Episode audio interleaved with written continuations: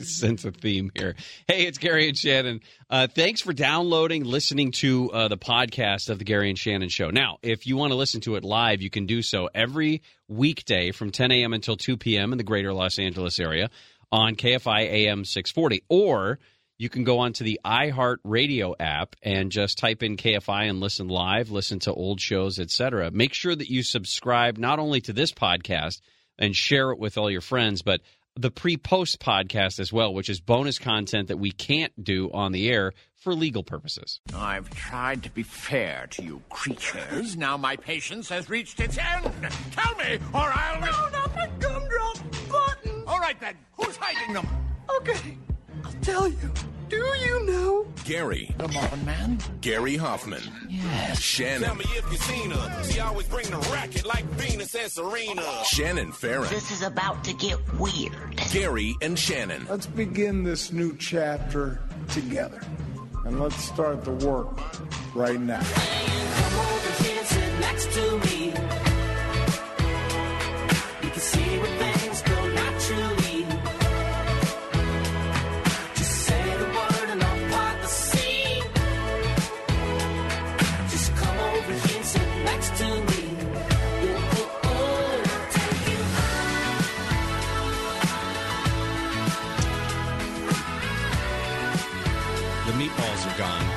Oh, those meatballs. I can't even wrap my head around how good that food was. And did you see the way to eat the meatballs? The way I come the the Tostitos bowl, the little scooper with a single meatball in it. Why didn't you tell me this yesterday? I did. I did. I thought I made the demonstration for everyone. I, I did not see it. Yeah. I did not see the demonstration. Um, there are still some little smokies. If you Those were terrible. Those were the worst thing I've ever tasted. But I, I think it's probably they were terrible. I've never made little smokies before, and uh, now I'm never going to make them again. I did love, and I- this was fantastic. You brought your own crock pot because ours was busy with the meatballs. Yeah. But you also brought your own measuring cups. Well, I didn't the- know if uh, Shannon would be using your measuring cups for something else at the same time that I would be using the measuring cup. So I just didn't. I, I was trying to be hassle free. So fantastic. Uh, the Gary and Shannon Show. It's Monday, February 4th. We're going to get into some Super Bowl stuff. At the bottom of this hour, we are going to we are going to talk about what I think has been one of the weirdest uh, political theater moments in the last 72 hours, and that's uh, Governor Ralph Northam of Virginia. Okay, so there have been so many press conferences where you feel bad for the wife, right? The wife who's standing Oh. beside the, Elliot the- Spitzer is the is the Elliot Spitzer's wife looked like Captain Phillips. I mean, uh, the wives are always just standing there supporting their husband who's going through something in the media, and usually it's an affair. I felt worse for this wife than any of the guys that cheated on their wives. Yeah. Because this guy is terrible. Everything he said was getting progressively worse as he was trying to explain away uh, dressing up in blackface in the 80s. Yes, and, and we they were just showing uh, part of this news conference from Saturday morning where the governor was standing up there explaining, uh, "I don't believe that I'm the guy in blackface, and I don't believe I'm the guy in the KKK hood." But there was one time where I dressed up as Michael Jackson and won a dance contest with blackface. And, that, and that's because I learned to moonwalk. Well, and the reporter then asked, Can you still moonwalk? Can you still And, moonwalk? and he looks over at his wife, and she shakes him off Yeah. like bad pitch, bad pitch. Uh, anyway, we'll get into that coming up at at the bottom of the hour. Also, the plane crash over over the weekend. Oh, and Yorba Linda, the the idea that you could see, I mean, that pieces of this airplane hit several homes, uh, just terrifying. There was also a, a good, um, sort of a cold case that was never intended to be a cold case. It was just it was a theft of some architectural treasures that were currently being watched by USC, and nobody told the police about it. Nobody told the police about the hundreds of thousands of dollars worth of rare furniture, uh, including Frank Lloyd Wright lamps, that went missing, and nobody decided. Anyway, we'll talk about that next hour. Ratings ten year low. Uh, many people calling Duh. it the worst Super Bowl ever, the most boring Super Bowl, and I think that it's because most people who watch the Super Bowl are not usual NFL consumers. They want a video game. They want the They want the 54 to 52. Chiefs Yeah. matchup. They exactly. Um, there was great defense played yesterday. There was, and we talked about this on Friday. Going into it, the way the New England Patriots beat you is by boring you. I mean, they're they're just they're good at what they do, and they, you know, Bill Belichick knows how to pick apart the opposing team, whoever And, it might be. You know, and let's not forget he got his start as a defensive coordinator. That Patriots defense is better than advertised. So Sean McVay is not the second coming of Christ. Can we put that to bed now? Yeah, I uh, Can we can we put to bed the uh, Jared Goff parade party? somebody I felt bad for that kid. somebody uh, put together a video of him during the national anthem, during Gladys Knight singing, and they said Jared Goff was terrified going into this. That you could look, you could see the expression on his face where he was terrified, like shaken, He did look because he like knew that this was the Super Bowl. Like somebody Yeah. finally told him, "Hey, Well, you're playing in the Super Bowl." And that's the thing. That's why Belichick and Brady always hold the advantage, is because they've literally been there before, over and over and over again. And you can say all day long that it's just another game. We're preparing for it just like we would the, another game. That's not true. You go to Super Bowl week, the hype, it starts sinking in. You've got two weeks. It's like a kicker getting frozen. You've got two weeks to let it sit in, sink in Yeah. that this is the biggest game of your life possibly of your career, of all the things riding on it, of all the hype. You're reading your own press. If you're if you're Jared Goff and Sean McVay, and and there's just a calm that Belichick and Brady have at this level that you're not going to have with a 33 year old head coach and a 24 year old quarterback at the helm. Right. Plus, I mean, you think about it, to that end, they're just they're just probably boring to them. What do you do in the first weekend in February? Uh, probably the Super Bowl. I gotta go. Yeah. Wherever it might be. They know all about what to expect. They know the the questions the media is going to ask. They know about all the availabilities they have to do. They knew about all the hype and the commercials they shoot. They they know about it, so nothing's catching them off guard. Yeah. Uh, it was an it wasn't a great game. It was fun. Uh, If your party was good, congratulations. Like you you won the day because you weren't distracted by an exciting football game. Um, but the commercials were also nothing. I they, mean, were so the only one that I that I weak that, stream. that I wanted to watch again was that NFL 100. Yeah, that was incredible. In fact, we have a breakdown of, of how they were able to get all those players in on that Super Bowl commercial. We'll do that when we come back. Um, because that was really the the one winner of the day that everyone's still talking about. I've watched it like five times Yeah. to try and pick up who everybody is and all the conversations and all of that. We were we were saying last night we were trying to remember having only seen it once. Who did Joe Montana throw the ball to? Well, and It- here's the thing: he got he gets picked off by Deion Sanders. Right. He never got picked off in the Super Bowl. oh boy. Kind of upset me. Well, did you see? There's a, there's another meme going around that's uh, that's Joe Montana. The argument uh, between he and Tom Brady for greatest of all time, and it's Joe Montana saying, "Listen, I won four Super Bowls. I owned those games. Yes. I didn't have radio in my helmet. I didn't have." You know, rules that protected the Right. passer or protected the receivers. Right. I called my own plays in the huddle, that sort of thing. It was it was very well done. I mean, Yes. it's, it, I think I think the debate lives the on. The debate lives on after Brady's performance yesterday. Sure. not great. All right, Gary and Shannon, with their chance of a thousand dollars coming back. Gary, and- that's uh, Amy King. Sorry, I, I didn't show up to rehearsal today. I was late. but Because you I did was wear told you did wear your tank top, so thank you for that. my my couch uh, fabric inspired tank top. Wait, aren't you? Are you going to be taking it off later? Uh, I have to get my tattoos retouched first, but uh, but eventually we'll see. At least it would, there was a big California. yeah, go Rams. Okay. All right.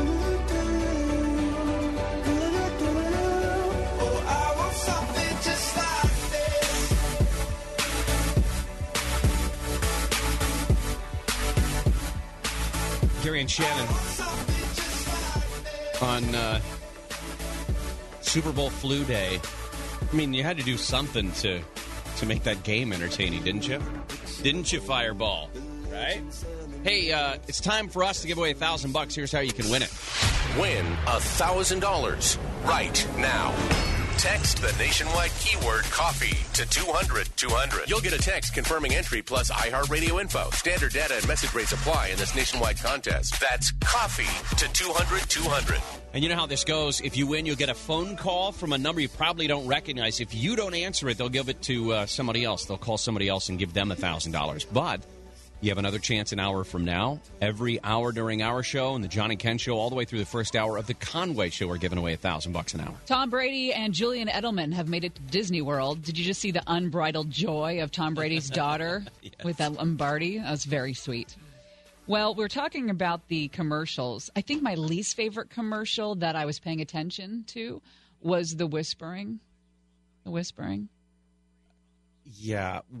That's a thing. I knew going into that that that was going to be a disturbing. I fell down the hole of those uh, Don't. videos. Don't do that. And I was traumatized. Talk about a sunken place. That you. Yeah. No. Yeah.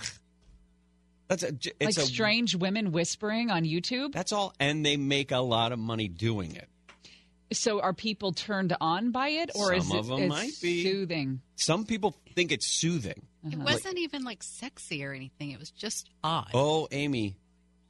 Oh, Amy. A lot of people I find think sex people- in that. Yes, a lot of Okay. people, Yeah. and she's an attractive. I mean, Who is she? Zoe Kravitz. Yeah, I think yeah, that's her very name. Zoe. pretty. She, she's Lisa Bonet. She looks exactly like Lisa Bonet, but she's Lisa Bonet and uh, Lenny Kravitz's daughter. Uh, so she's very pretty. She but got a great voice. I just don't want to hear anyone whispering to me, ever, ever ever. No whispering. okay. And what was her message? Full volume. Full of- Her message was drink that beer. I don't remember what beer. it oh, was. that's right. It was Michelob Ultra. It That's was. what it is. Yeah, it was. Yeah, but um, that was yeah, that was an odd. What'd you think of the Stella Artois? That was cute. Except that it was because Stella's doing it because they're um, they're funding like clean water programs in developing countries.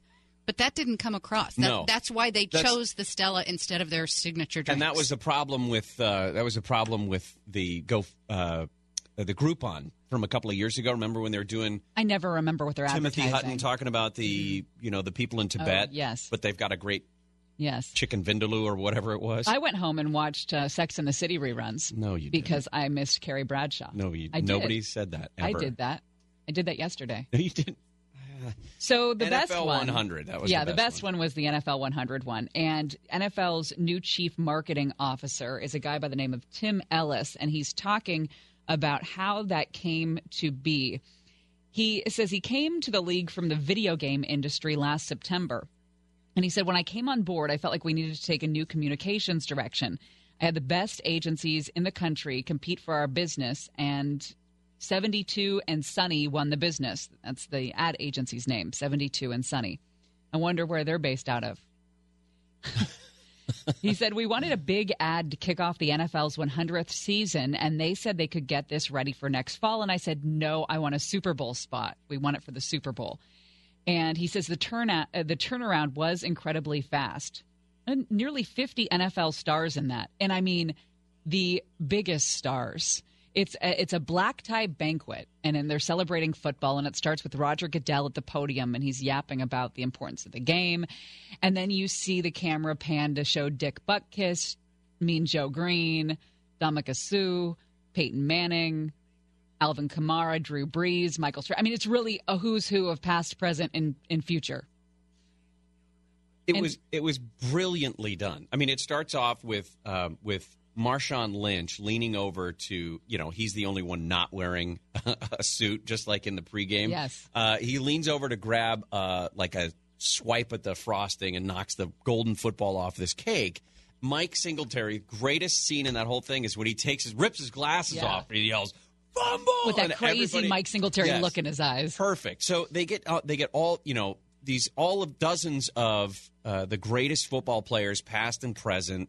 the three uh, Miami Dolphins that are sitting there with their green From the jackets 72 on. season. So perfect. Uh, all the way down to the high profile names from this season, including Sarah Thomas, the down judge, the, the female down uh, judge, and Sam Gordon, who I hadn't seen. I had to before. Google that. Sam Gordon was the little girl who I guess went viral in a 2009 video. She played running back, and she's the only girl on the boys' team. And apparently, she's become a bit of an NFL act or a girls' football activist. Yeah. Filed like ti- Title Nine. Yeah, and sh- and she, Richard Sherman, I think it was, walks up to her. and He's like, "Can I have that back?" And she's Yeah. like, "You want this? You want yeah. this? Yeah, yeah.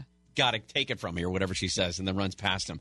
It was just so well done. The problem is, how do you get dozens of NFL players, past and present, in one place at one time? They said that the spot was taped in the middle of the playoffs, and that the the guy, the chief marketing officer, had some some fake banquet rooms with tight shots, and they they built the the they built this room this this banquet room in in Los Angeles, in Boston, in Orlando. Yeah, and they would have so I mean the majority of them were here in LA, but then they had to go to Boston and film the piece with Tom Brady and, And Baker, Baker. Mayfield where he takes off his rings and he goes hold hold these and he goes up and, and makes his play. Then Patrick Mahomes flew to Florida to do his piece with uh, Russell Wilson. with Russell Wilson. Uh, my one of my, one of my favorite parts of it is when Patrick Mahomes makes no look pass, pass. to Odell Beckham, who catches it with the one hand and crashes into a table. I mean, it's really great. You got to watch it several times to get all the nuggets. They also give extra credit, they say, to Drew Brees and Alvin Kamara because they did their piece in New Orleans just after they lost that heartbreaker to the Rams. You can tell on Drew Brees' face in that ad. Peyton Manning was booked solid on the days it was being taped in LA, but found a way to make it to the set. Did his part in, in 90 minutes. By the way, also for some reason they're just literally seconds. Each little snippet is just seconds, but it was so perfect. Yes. because Peyton Manning throws it, and then uh, somebody goes, "Yeah, still got it," and he goes, "Oh, that that hurt." Yes.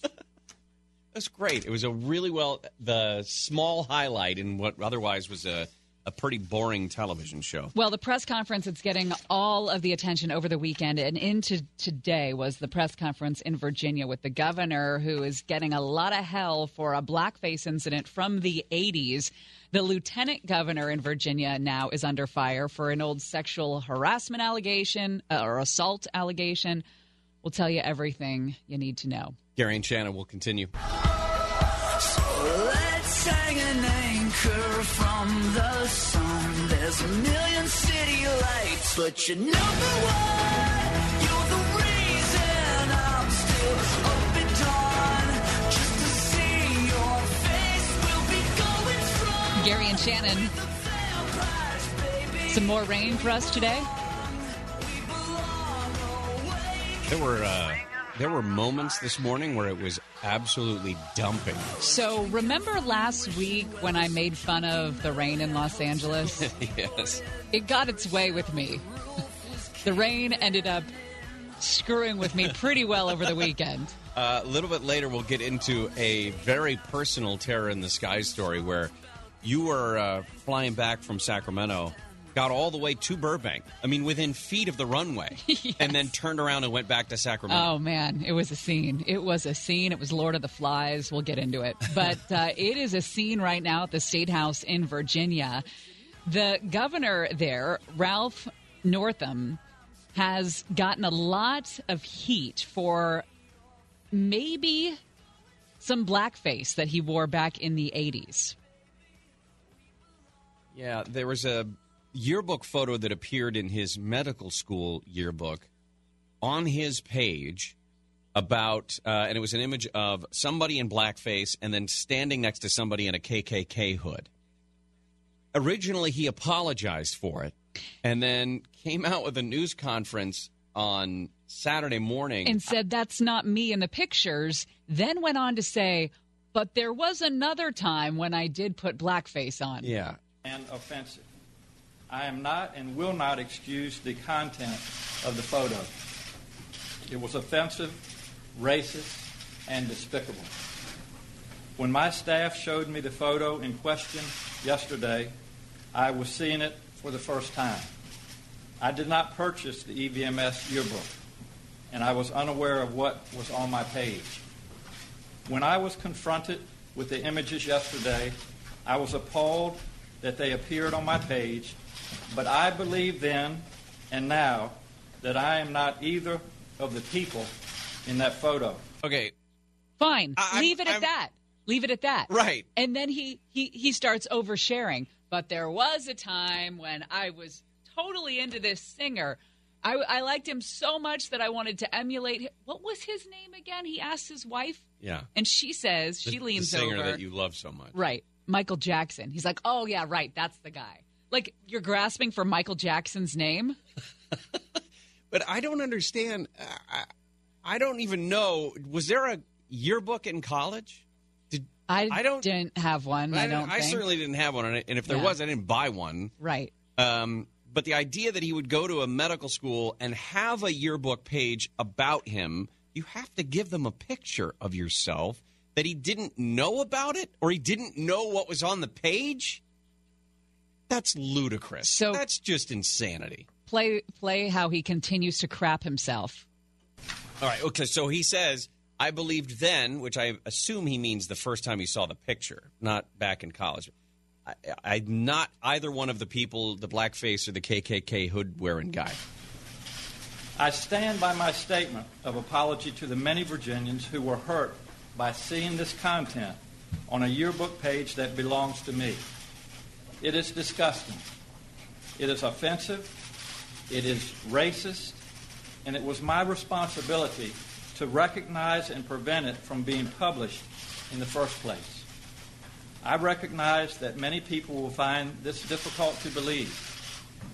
The photo appears with others I submitted on a page with my name on it. Even in my own statement yesterday, I conceded that, based on the evidence presented to me at the time, the most likely explanation that it was indeed me in the photo. In the hours since I made my statement yesterday, I reflected with my family and classmates from the time and affirmed my conclusion that I am not the person in that photo. While I did not appear in this photo, I am not surprised by its appearance in the EVMS yearbook. In the place and time where I grew up, many actions that we rightfully recognize as abhorrent today were commonplace. Uh, he goes on. Let's see if I can find that Yeah. spot where he gets Today, it. I could spare myself from the difficult path that lies ahead. Oh, God. I could avoid an honest conversation about harmful actions from my past.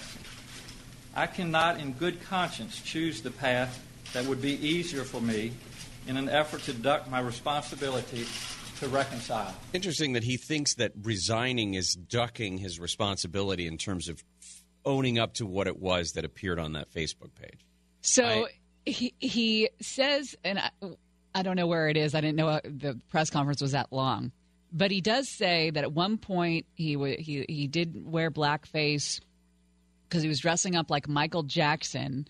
And so everything kind of grounds to a halt, right? Because he's saying that I'm not in the I'm not in the yearbook. That's not me. I can imagine there's upsetment, and let's all talk about this. And it's a teaching moment and the whole thing, right? And then he goes on to say, "But I did wear blackface one time when I was dressing as Michael Jackson." And then he and then he keeps digging. He says, but you, as you all know, when you put shoe polish on your face, it's hard to get it off. So I only put a little bit. like that's his joke. Like everyone in the room or listening knows that when you put shoe polish on your face, listen, Governor, to to put shoe polish on your face is to engage in doing blackface. Right. Not everyone does it, so that doesn't hold water. So then he says, uh, so I only put a little bit on my face, and I dressed as Michael Jackson because it was a dance contest. And then he makes it worse and he says, and I won that dance contest because, well, I learned how to do the moonwalk. Oh, okay. And a reporter then in the in the question and answer period says, Governor, do you still know how to moonwalk? He looks over at his wife and she's she hates herself. She hates her life right now. She wants out of this. She's Captain Phillips. And she just shakes him off like a pitcher shakes off a catcher. Yeah. You are not That is a doing the horrible freaking idea. moonwalk right now on this stage.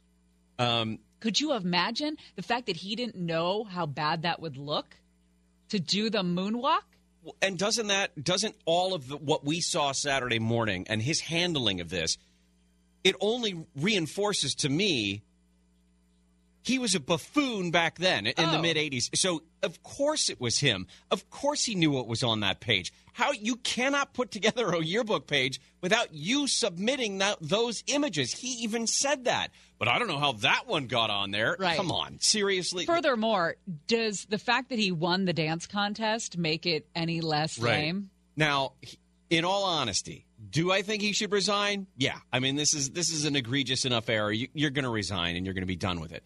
But like we've said about other things, like we've said about um, Kevin Hart, like we've said about Louis C.K. Well, I mean, whatever your uh, transgression is, can you come back from this?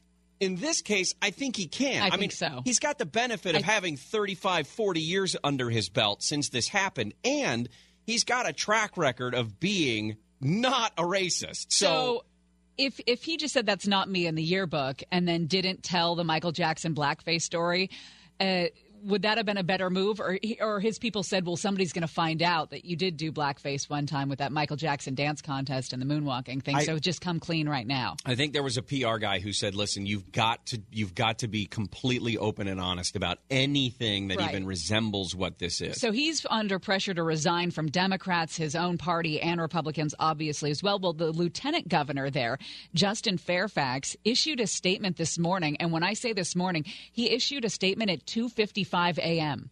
How bad is That's it? not good. How bad is it if you're issuing a statement in the middle of the night? Um, the allegation is that he sexually assaulted somebody 15 years ago. So he's taking questions from reporters now saying that he, he did not. It's all derogatory, it's false, and I'm going to go after anybody who peddles these lies legally. Wow.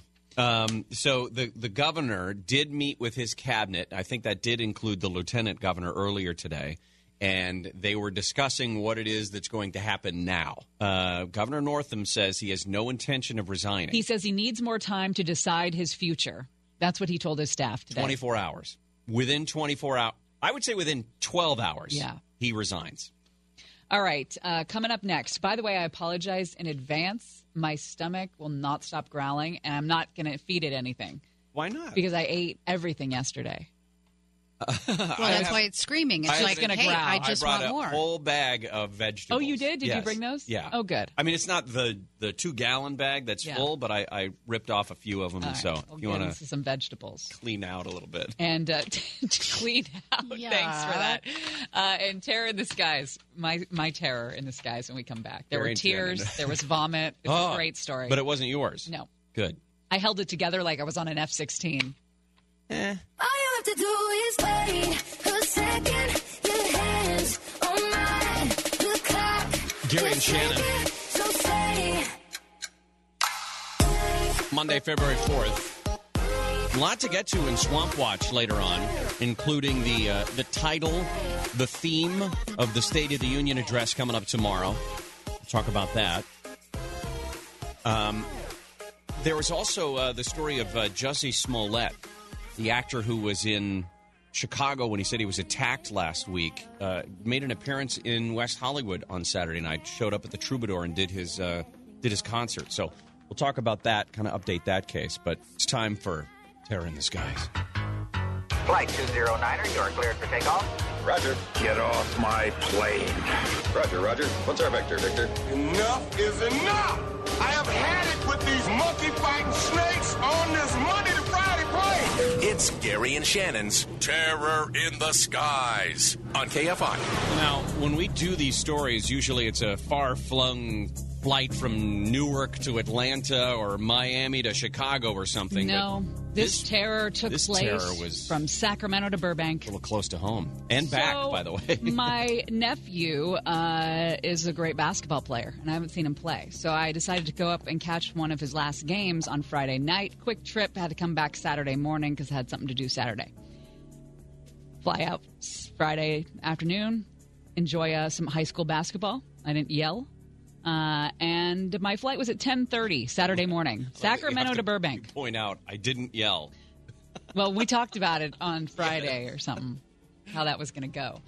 so the flight's supposed to leave at ten thirty. Supposed to land at Burbank. I don't know, eleven thirty-five, eleven forty.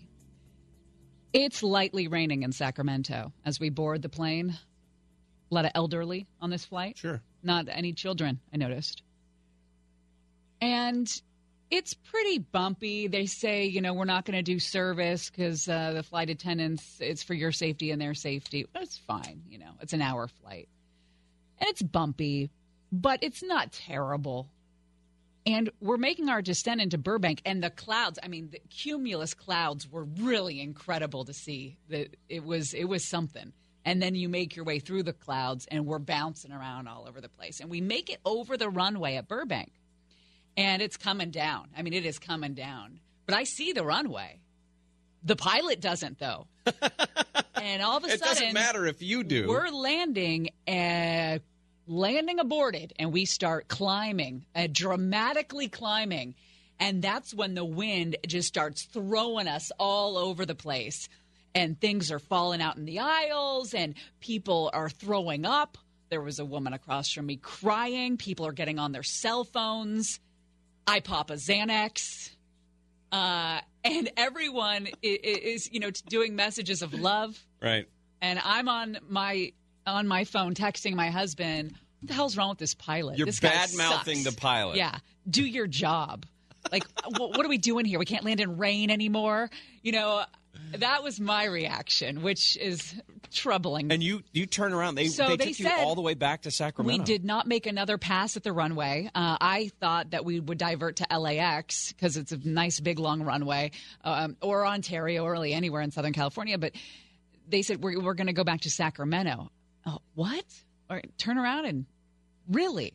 So yeah, we went back to Sacramento, uh, landed there uneventfully, and they rebooked me a couple hours later into LAX.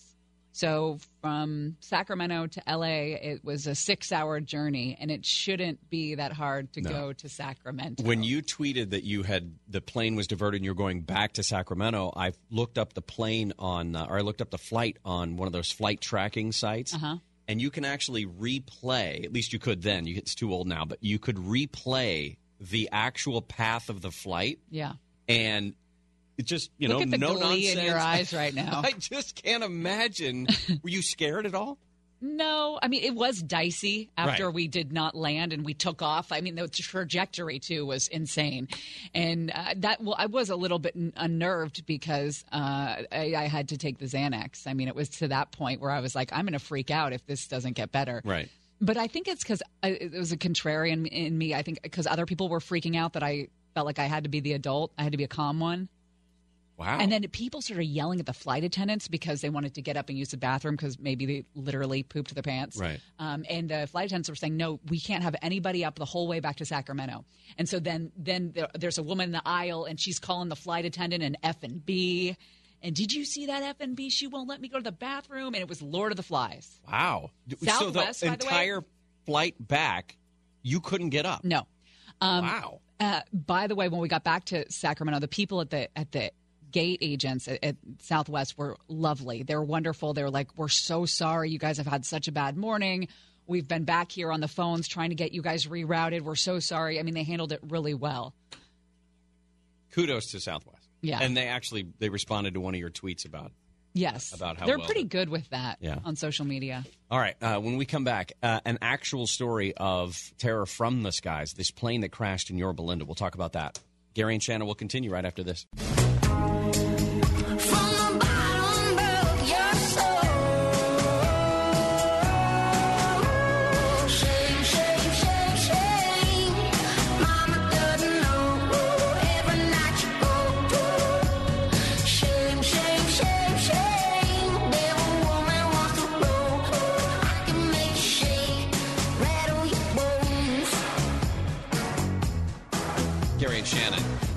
We need to update. Wait, was he there and I missed it? No, no, no, no, no, Okay. something else. Okay. No.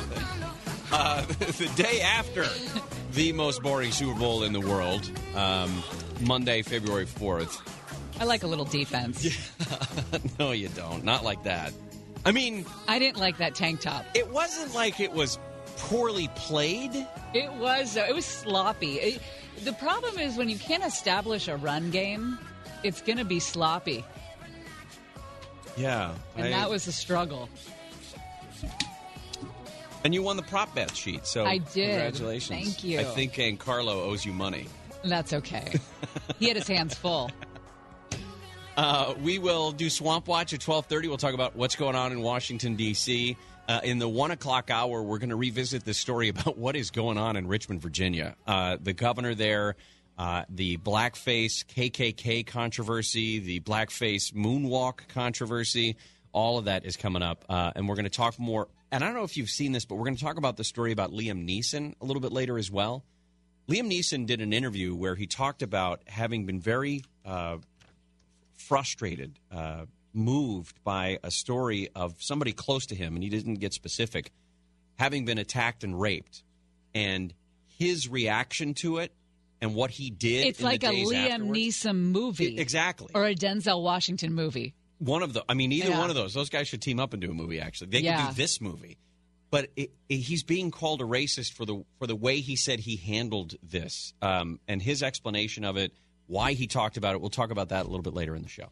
Well, you probably were at a Super, Super Bowl party yesterday. Uh, that was no different in Fullerton, where people were hosting a Super Bowl party when a plane decided to crash into the house. Yorba Linda, the twin engine Cessna, 1981 twin engine, engine Cessna, flew about 10 miles before there was some sort of mid air issue. Took off from Fullerton Airport. 10 miles go by, there's some sort of mid air issue, and the plane crashes into a neighborhood in Yorba Linda. Uh, can hold eight or ten people. I think the only person who was on board though was the pilot, and the images were very striking. There were a couple of people who caught the plane in the air on dash cameras nearby, and you could see this thing clearly on fire before it hits the ground and starting to break up, which is which is unusual. Yeah. it's unusual for a plane to break up in the air and scatter pieces like this did. Now, not only did part of the plane come down on one specific home where it killed four people. The main com- uh, compartment, I guess, the main carriage area of the airplane ended up in a different part of that neighborhood. It ended up in, a, in an area where uh, it didn't hit anything. I mean, obviously, it hit some trees. So, whatever it is that fell out of the airplane, whether it was an engine, one of the two engines, something is what started that fire in that house and killed those people. So it it seems like it was just chaos at the scene. Um, people were f- f- trying to get out of that home, screaming for family members they couldn't find. There's video that shows that two story home just engulfed by massive flames. Uh, as neighbors are, are watching, you can hear two explosions. And in the footage, a, a piece of the plane's wreckage is burning in the street there, and you, you can see a guy trying to put out the, the flames with a garden hose. Another man gets a fire extinguisher to put out the flames. There's a there's a couple of images that I've seen. This one is from a nearby house, and I don't know if you've seen this, where there's a propeller in the driveway. Oh my God! There's a chunk, a giant piece of engine right there that has fallen onto the front yard, and you can see the posts there on the front porch that have been destroyed by this engine. If that engine, I mean, you imagine that thing is probably a couple hundred pounds at least, rolling into your driveway. I mean, they're lucky that that thing didn't flash, uh, didn't fly right through the wall of the house. Yeah. Uh, but they have a tarp over the window, and you could see the damage on the on the facade of the house there as well. guy Uh, by the name of Clint Langford. He lives a half mile away. Says he was in his living room when he heard a low rumbling. He said it's the eerie low rumbling sound that keeps getting louder and louder. It was scary. Then all of a sudden, boom! It shook the house. He says he looked out its front door and he could see plane parts falling out of the sky in the distance. it just One neighbor, uh, Tony Tominelli, says he heard an explosion from above. I walked outside. I look up, debris flying everywhere. Part of a plane, which I guess eventually was the motor, flies down into the garage like a torpedo. It just hit the garage and it blew up. Just crazy. Um, the NTSB is investigating. They're in charge of it. And in fact, at 2 o'clock this afternoon, NTSB says they're going to hold a briefing in that neighborhood to talk about this crash of this Cessna 414. All right, when we come back, uh, the McStay family, if you remember the McStay family who's uh, was found out in the buried out in the desert. We'll talk about what they are doing in that trial. Kind of unusual. Kind of odd every time the jury goes on a field trip, and that's exactly what they're doing in this case as well. Gary and Shannon with your chance at $1,000 when we come back.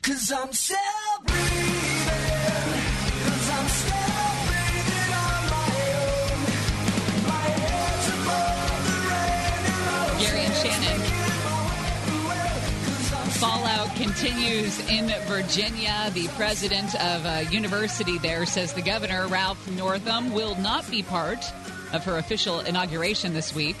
This is all about a racist photo in his medical school yearbook.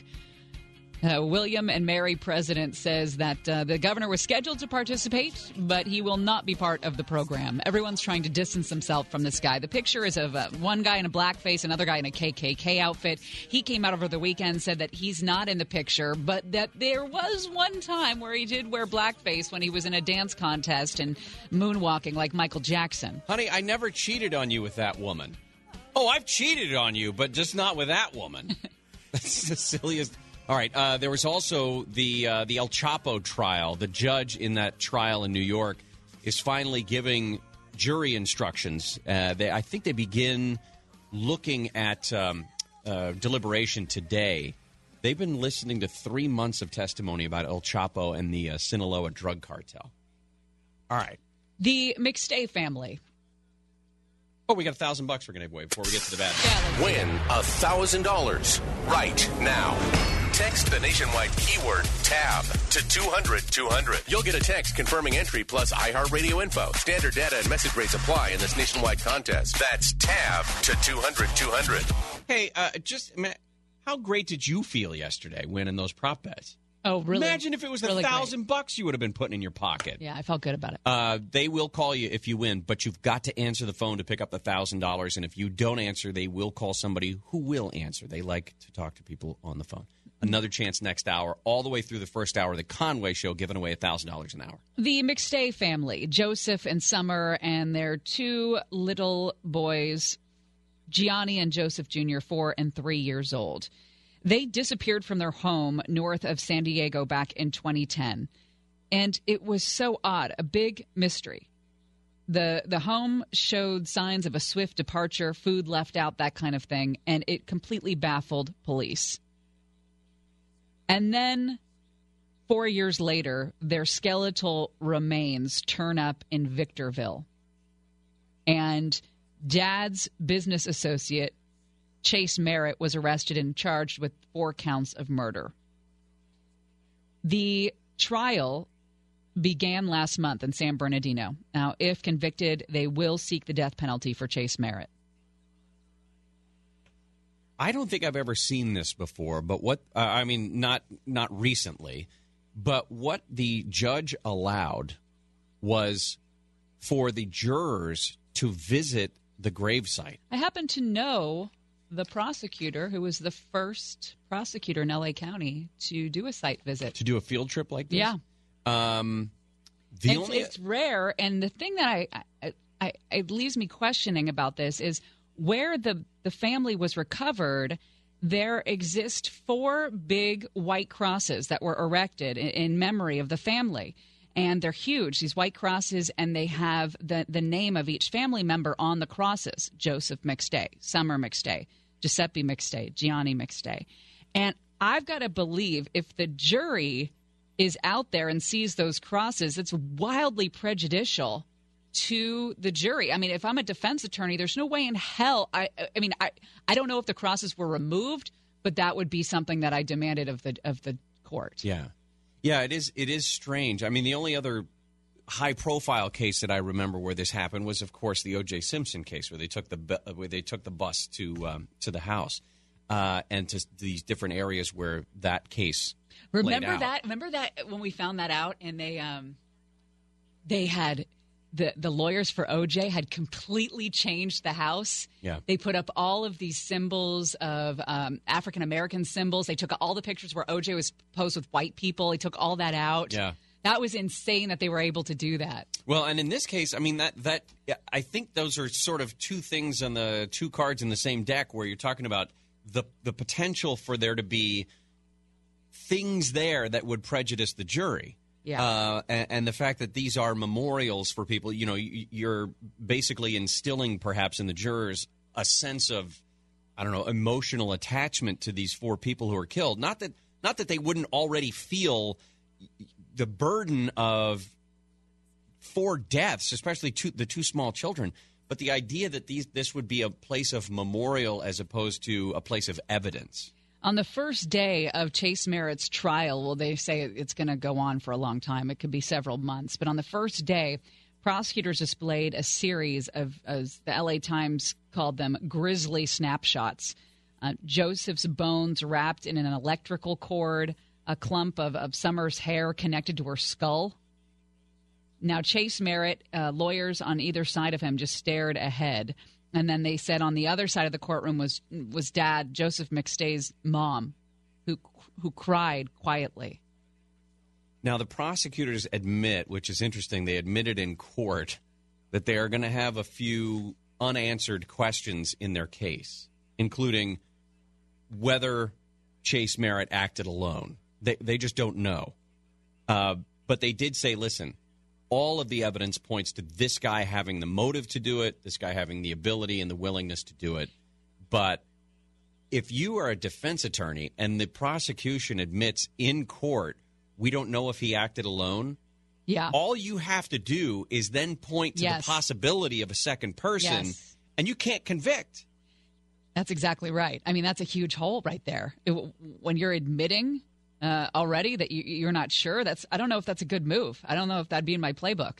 Um, Chase Merritt worked as a subcontractor for Joseph McStay. Joseph McStay's company sold water fountains. And this subcontractor who's on trial for the murders was siphoning money from McStay around the time the family disappeared. Yeah, and this is, I mean, it seems pretty clear. I know that the defense is saying once they found out certain information, they ignored all other leads and they simply concentrated on this guy. And the defense allegation is that that investigators, uh, what did they call it? Uh, did gymnastics with logic to fit the evidence to this guy as opposed to this guy fitting the evidence. And that's pretty common. Like you hear that from defense attorneys all the time. But there's there's another hurdle that they're going to have to overcome because they claim that this family was killed inside their home. Remember, food left uneaten. It didn't look like they were planning to to leave the house. There was things undone. Um, they said if the family was killed at the home, they would have found blood, and there was no blood found in the evidence. Not a drop, not a trace, not a speck. Yeah, and this is not a clean murder. I mean, he's talking about this sledgehammer that he used to kill these guys, this, this family. That would be a uh, that would leave evidence, shall we say? Right. It's circumstantial evidence uh, in this case. And then the money trail, the money is interesting. He was taking money from the accounts after the family was killed. Yeah, that. I mean, that's that doesn't prove murder, but boy, it sure does give uh, it does give prosecutors pause uh, and a huge bullet in their chamber in terms of trying to get this guy convicted. All right, when we come back, another strange story out of USC. They have changed. They've changed a lot of things at USC in the last two years, ever since Carmen Puliafito. But w- apparently, there was a uh, a theft that went unreported for years until somebody once again sent an email to the LA Times and said somebody blew it here. Listen, the LA Times has it out for USC. I don't know who screwed who over, but they are intent on smearing that, that university's name. Uh, we'll give you the latest when we come back. Gary and Shannon, KFI AM 640. Sipping on this 7-7, never been this close to heaven. Got it pretty turned up to 11, dropping on dead on the dance floor. Somebody better call a doctor, she's a little hard stopper. I'm talking breaker, breaker, one-nighter, she's a flatliner. So you told her you'd handle the dishes so you could graze some more? no. Oh. I just knew she was going to be, you know, hanging on every word from Tom Brady and Robert Kraft. Right. So uh, I just said, listen, sweetie, I'll do the dishes. You go watch the post game. That's so nice. Thank you. That was a great time. Didn't work. Oh, you mean you, it helps when you win money? No. I mean, that was nice. I, I, I like being right more than I like winning money. Was there anything, any food that you didn't like? It The, was- the little smokies that I made. yeah, but those I hated them. They were No, you didn't terrible. hate them. They weren't terrible. I apologize to everyone Was who it the those. honey sriracha one? It was. Was it the flavors were bad, or did you mess it up? I did everything they told me to. She made it correctly. Like she, we clearly watched. There were people in the room when she did it. What was the problem with it? It just I tasted Didn't have that bad. sweet and spicy like you'd think it I- would. it, did wasn't not. quite as sweet as it It didn't have probably could have spice. It didn't have sweet. It was just little smokies covered in jelly and soy sauce. It's terrible. Uh, at the top of next hour, we're going to get into what's trending. Um, Ryan Burrow is going to join us as well. One of the Super Bowl controversies is uh, you may have heard Michael Shappee do it at the news at the top of the hour. The Corn Growers Association is now pissed off at beer companies for the Right, because Bud Light made the big deal out of not using corn syrup, Right. and demonizing corn syrup, weaponizing it, if you will. uh, I found the controversy. Everyone's got to have a controversy, right? We all have to be offended by something, Right. I mean, that's just so 2019. Who's offended by what? And T-Mobile's getting a lot of blowback. And I thought it was a very clever ad where, and I always love these the, the memes and stuff of text messages. And you know, somebody says, "Hey, what do you want to do for dinner?" Was the ad, and you see the guy responding. Um, I want tacos, but you're probably gonna want sushi again. And then he erases it, and he's like, "Whatever you want, baby." Erases it. And it's like, "Why don't you have a girls' night so I can actually have tacos?" And you can see the internal dialogue, and it's playing out in this text message. And he ends up just settling on whatever you want. And so then she writes back, "Sushi?" Question mark. It's funny, right? Who doesn't have those conversations with their spouse or their girlfriend or boyfriend or whatever of what do you want for dinner? And there's always like a weird give and take, and who gets to always make the decision, and is it always the same? Oh, course she said that. She always wants to go there. Well, people lost their minds on the internet saying it's sexist and women aren't like that. It's like, come the on. Give me a break. But if you're if you are offended by something, that makes you more of a person and better. it makes you relevant, is what it makes you this day and age. Ugh. All right. Uh, so there is a, uh story where USC has a warehouse. Used to be a uh, uh, former city, I think it was City Light Power, whatever it was, building that USC took over. It's a giant warehouse, and it has a small locked room in it. One of the things that USC did er, uh, in the, I think it was the mid 90s, was they took over a Frank Lloyd Wright house that was built. Uh, there was another one as well in Rudolph Schindler, I guess, who's a furniture designer. And the Frank Lloyd Wright Freeman house that's up in the Hollywood Hills was damaged by the 94 earthquake. And in the process of rehabbing that, they moved some of the contents of the house into this nondescript warehouse down in South LA. Well, six years ago, somebody, clearly an inside job based on the fact that it wasn't, nobody broke in and they had to know exactly where this stuff was. Somebody went in to this warehouse and grabbed furniture designed by Frank Lloyd Wright and Rudolph Schindler, two of the most celebrated American architects in the 20th century. Floor lamps from Frank Lloyd Wright, a cushioned chair believed to have been designed by Schindler. And you think about it, two lamps and a chair. I mean, you go to you go to IKEA and you can get out of that store for 120 bucks and have that same haul. Not the case. A nearly identical piece that Wright made for the same period for a Hollywood Boulevard home sold at auction two years ago for $100,000. This is a lamp. $100,000. So we're looking conservatively. These two lamps and chair could be worth a quarter million, three hundred, four hundred thousand dollars uh, if you sell them as a group, or if you just have them. Well, the the story is that yes, somebody broke into that brick facility on Twenty Fourth Street sometime around the year uh, 2000 and 2009, I believe it was. Now, sorry, 2012 is when they noticed that the the those pieces of furniture were missing. No sign of break-in, no sign of vandalism, and nothing else taken but the most expensive floor lamps and chair in the history of floor lamps and chairs. Do you think this is how uh, Carmen Hot Rails was able to uh, buy all those hot rails and No, strippers? I don't. I don't think so. Although I'm not going to. I'm not to say it's. I'm not going to roll it out. Yeah. Right. So now the problem is there was all of you know th- this massive theft of hundreds of thousands of dollars worth of historic and important pieces by again two celebrated American architects. Nobody said boo about this. Why wouldn't the university report the theft to police and try and get the public's help in recovering the irrepla- uh, irreplaceable pieces? Well, here's the other thing. If not the police, their insurance company. Yeah. I mean, somebody has got to know about this. So it remained a secret, this this theft, until last summer. And according to the LA Times, someone's conscience appeared to have been prodded by a listing at a Chicago auction. It actually sells textile block from the Samuel Freeman House in Los Angeles. That's the one that was designed by by Wright, by, by Frank Lloyd Wright. And it's a very specific tile uh, that has a design cut into it. And what they're saying is that the 16 inch square had some discolorations, proving that it was, in fact, part of the house. It had been out in the elements for a long time. That one piece of block sold for $5,000. The university has blamed the six and a half year delay of reporting this On Carmen Puliafito. on miscommunication Oh. between employees. Yeah, got it. USC says it is fully cooperating with the police probe and it's going to pursue its own internal investigation. Again, again, this was discovered missing in 2012. A facilities staffer who went to that warehouse noticed that those things were missing. 2012.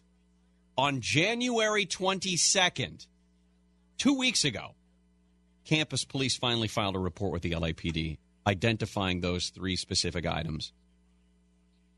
The university is reviewing its procedures and security measures related to the Freeman House and its assets. Now, this again is on the heels of what has been a particularly dark time for public relations officers in that USC. It's another case of USC looking the other way because of the almighty dollar and the reputation hit it was going to take. Their uh, fingerprints are going to be nothing. Forensic techniques are all going to be, you know, there's there's very little use for any sort of that type of investigation. But the you but the official statement from the school is it appears unlikely that there was only one key, but we do expect that to be part of the investigation.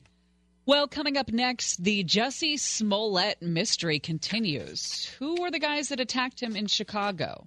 And he returns to West Hollywood and performs and is weighing in some more on what he says happened to him last week. Gary and Shannon will continue in just a moment. I just wanna be part of your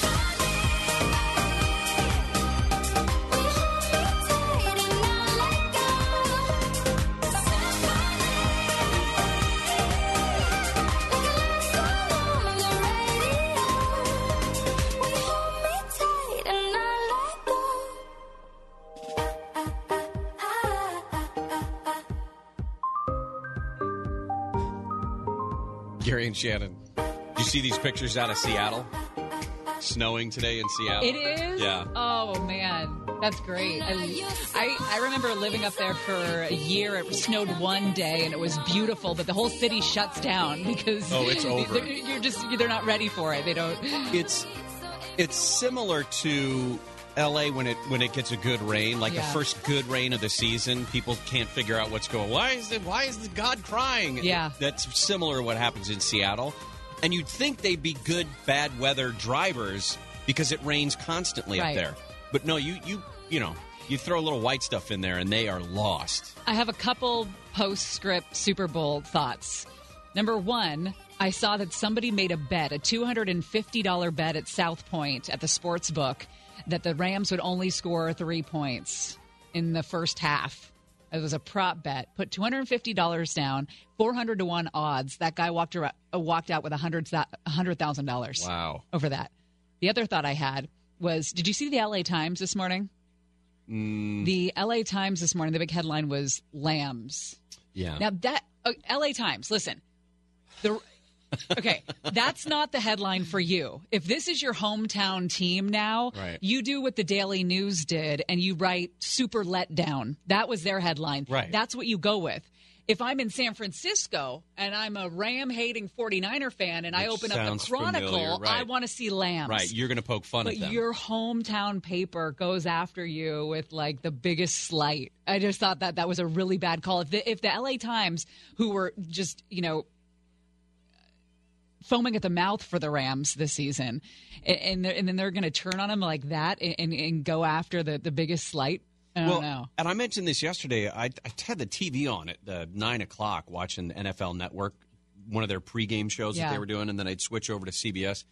Either one of those places, both of them set up right outside the stadium there in Atlanta, so you have hundreds of fans that are there early to sh- you know for the Super Bowl. You would see 500 people in a shot, and there'd be four Rams jerseys. Oh yeah, it was loud there for in terms of uh, Patriots Yeah. fans. So, uh, Jussie Smollett played the troubadour on Saturday night.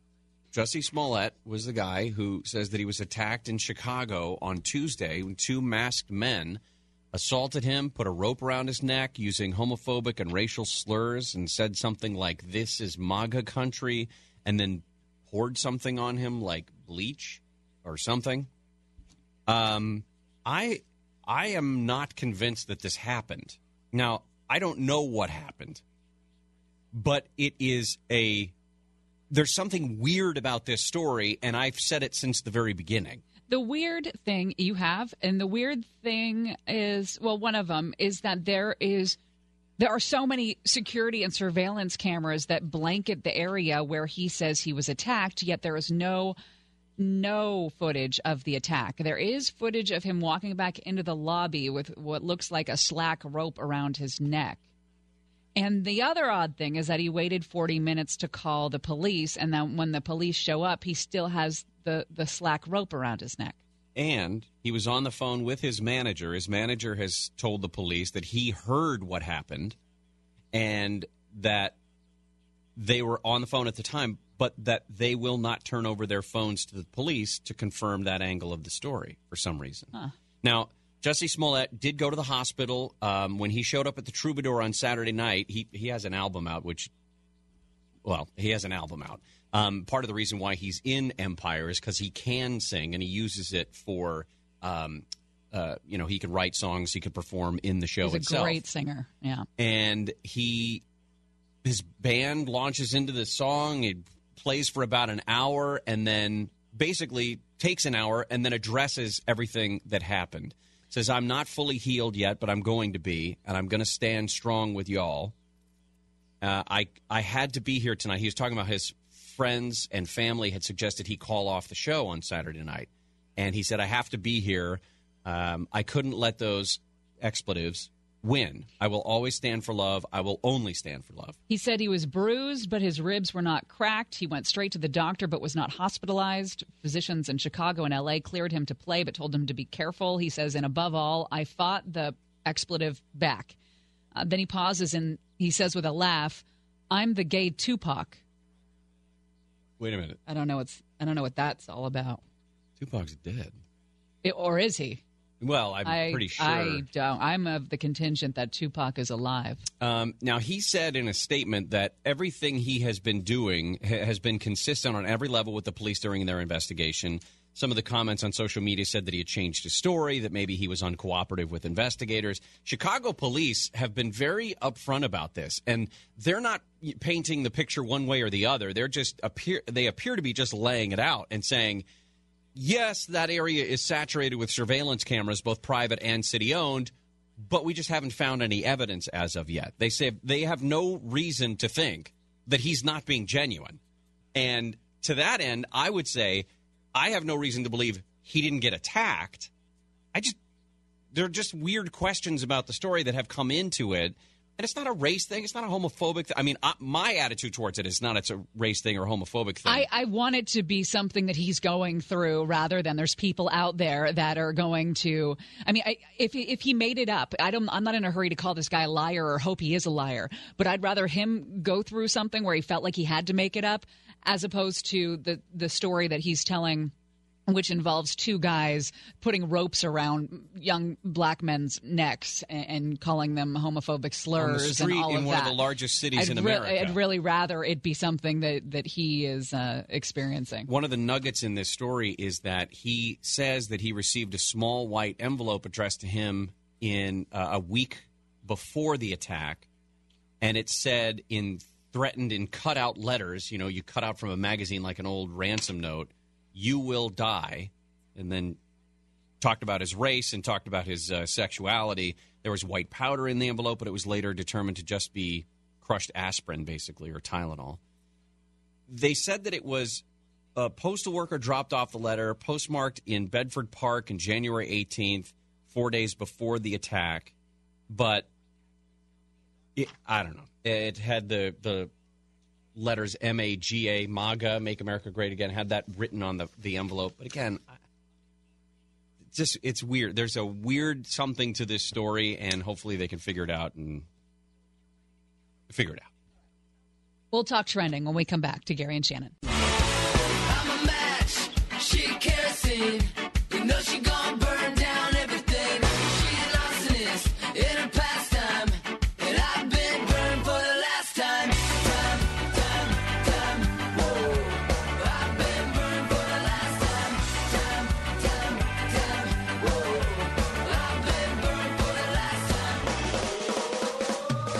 Shannon. Swamp Watch comes up at the uh, bottom of the hour, and we'll talk more about this leak of the president's schedule, uh, talking about how much executive time he spends alone. Executive time means not scheduled, like uh, alone time, uh, time to watch Fox and Friends, Sure. time to play golf. So uh, there are a lot of people who are saying, uh, outside of what information they think they can glean from a schedule, they're talking about how whoever it is that leaked this. Uh, I love executive time. a- Executive time is my favorite time. And if I was elected president, Sounds like something my dad would say when he had to go to the bathroom. exactly. What else is going on? Time for What's Happening. We have rain, people. Scattered showers, snow in the mountains. Got back to back cold troughs of low pressure. Mm, cold trough. How cold is it? I mean, You mean weather wise, like temperature wise? Yeah. I don't remember it being uh, 55? Yeah. Let me is that a cold trough? Um, well, in Chicago, it's 50, and it feels like it's 50. And in Burbank, it's 54. But with a wind chill, feels like it's 54. So there you go. Thank you. Uh, still some mud problems, mud flow, debris flow, that sort of thing. PCH is closed to everyone but residents along a pretty big stretch in Malibu. Both directions shut down between Broad Beach Road and Las Posas Road due to the storm. A section of Topanga Canyon also closed between PCH and Grandview Drive because of a mudslide. There are uh, they're expecting as much as three inches of rain along the southern slopes of the San Gabriel Mountains. Three inches over the course of uh, the storm today into tomorrow. So uh, the, the snow level, amazingly, is not that low. They said a foot of snow forecast above 7,000 feet, uh, two to four inches expected about 4,500 feet. So you could see that could impact uh, the five as you go over the Grapevine, the Tejon Pass area, Highway 14, in the Antelope Valley as well. So, uh, but speaking of the snow in Seattle, we were talking about this a few minutes ago. They're always wildly unprepared for the snow in Seattle, so it's uh, things shut down. If I remember correctly, they've got about ten thousand people without power. Uh, in Burien, Shoreline, White Center. Those are beautiful places. Um, It, it Seattle can be the most gorgeous city in the United States. If it's It sunny in August, yes, it is beautiful in the snow if you don't have to do anything. Sometime between July 5th and uh, Labor Day Yeah. is usually a really good time to go to Because Seattle. of all the water and the bridges, and it's sparkling. The entire city is just sparkling. um, they have ended up canceling school. Uh, school districts around Seattle are closed today. Clearly, University of Washington closed. An entire college university campus Yeah, they shut down. closed because of the snow. They don't have uh, the mechanisms to clear the roads up there. I is love what the problem is. The time, and it would you know snow once a year, maybe twice a year in Seattle. I loved going to work in oh, in the snow because there was no one around. Right. I mean, you could cl- you could do donuts in the snow at every intersection and not hit a, a car. Wait a minute here. Hmm. I didn't know about this development. Oh, yeah. This news is news to me. Remember the story of Kelsey Berreth? She was the mother from Colorado who went missing. She had a young baby, a baby that was like a year old. She she uh, leaves the baby off at, at her fiance's house. She's last seen at a, at a Safeway or a market or something, and then nothing. Now you remember her husband, or sorry, the the her baby father was arrested in December, charged with Kelsey's murder and three counts of solicitation to commit murder. Now we've got a woman who's going to plead guilty to a charge in connection to this case. A nurse, Krystal Lee. They say that she has been cooperating with investigators. They've been looking into allegations that she may have disposed of oh, evidence. Oh, so she, She was having the- sex with the fiance that killed the, the girl Right. and maybe helped him Allegedly. dispose it. Because remember that her cell phone, Kelsey's cell phone, pinged in Idaho. Yeah. Oh, this is a, fascinating. this nurse is from Idaho. So, Fascinating. yeah, the body has not been found. That, of course, is going to be an issue when they do bring this thing to trial. Uh, Liam Neeson. We'll talk about this more next hour. But Liam Neeson said in an interview uh, with a British paper that he once walked the streets armed with a club for a week in hopes of killing a black man after a family member told him she was raped by a black man. There is a he said in this interview, and again, it was to pitch his new movie called Cold Pursuit. It's an action movie because it's a Liam Neeson show, and it's not um, Love Actually. He said there's something primal, and he begins a story with this interview, and he says, "God forbid you've ever had a member of your family hurt under criminal conditions." But he says, my immediate reaction was, I asked, did she know who it was? No. What color were they? And she said it was a black person. And he said he walked around the neighborhoods with a club in his hand, like a baton, hoping that he would be approached by somebody and he could kill him. That I mean, those are his words that he wanted to kill somebody because of the fury he felt over his family member having been attacked. Now, there's more to it. There's some pushback that I don't know why he would tell he's- that story. If that's something that he went through, why would you publicize that? I don't know. I mean, that's and he never identifies who it was that was Uh, whether it was a family member, how close the family member was, or what. Demi Lovato has deactivated her Twitter account because she was laughing at memes of the rapper 21 Savage. He was arrested this morning by ICE agents in Atlanta. He is a British citizen, entered the country legally in 2005, but overstayed his visa, which expired the next year. And everybody has unleashed on Demi Lovato, talking about her drug use, her sobriety, all because she was laughing at memes where somebody was getting kicked out of the country who's here illegally. It's it's funny to me that she thinks that she wouldn't get pushback from that. I mean, Demi Lovato has pro- I don't know how many Twitter followers she has people or had. I people she have to be outraged. They have to be outraged at something. If you're not outraged on Twitter, then uh, Then what is your life worth? what is it worth? Did you know this Young and Restless star? I recognized him. I mean, I recognize the the actor. I don't think I could. I've never seen Young and the Restless. Kristoff St. John died age 52. That guy. yeah, he does look familiar. Yeah. He has been on the on the uh, the soap opera since 1991. He has 10 NAACP Image Awards, nine Emmy nominations. It was announced in September that he had just got engaged. He's twice married and divorced, was the father of a son and two daughters, but his son died five years He ago. He committed suicide. Yeah, and my understanding is that there was no foul play here. He's you know he's only 52 years old. I wonder if this the death of his son was something that haunted him even five years later. Yeah, I would imagine it- probably. it's going to haunt him for the rest of his life. But All right. We've got $1,000 to give away coming up. Also, getting into the Super Bowl controversies. Again, people have to be outraged about something. something. Gary and Shannon will continue in just a moment.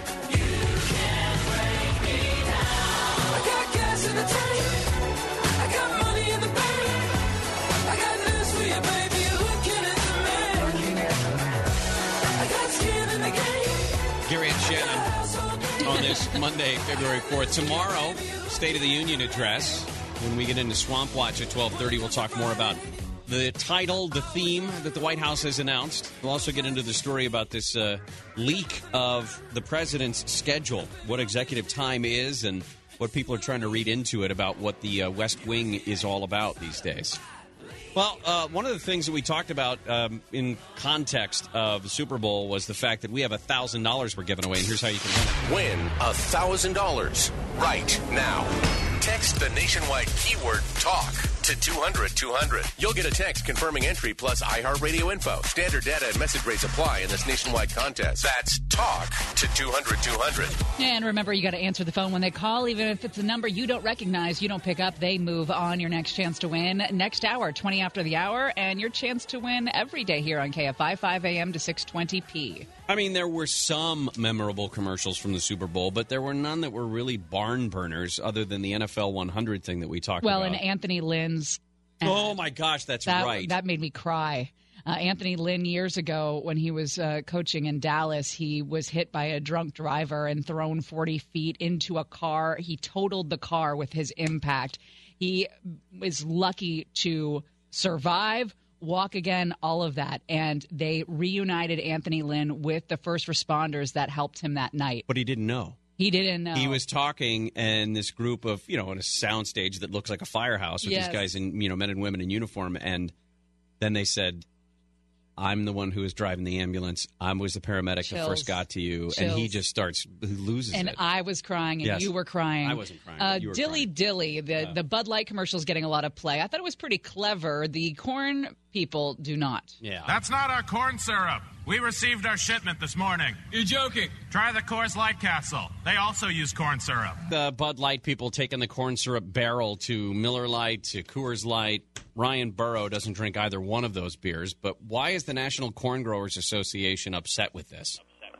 Uh, because it puts corn syrup in a uh, not so great light. And we learned something, didn't we? We didn't know about corn syrup, perhaps, uh, that it was used in beer, and uh, apparently it is used in Miller beer and Coors beer, which, by the way, same company, Miller Coors now. So uh, that long, arduous journey that they take is is deeply frustrating to them, and uh, you know it all kind of pays off in the end with uh, Coors saying, "Yeah, that's that's our big barrel of corn syrup." Well, uh, the National Corn Growers Association, which is based, get this, in St. Louis.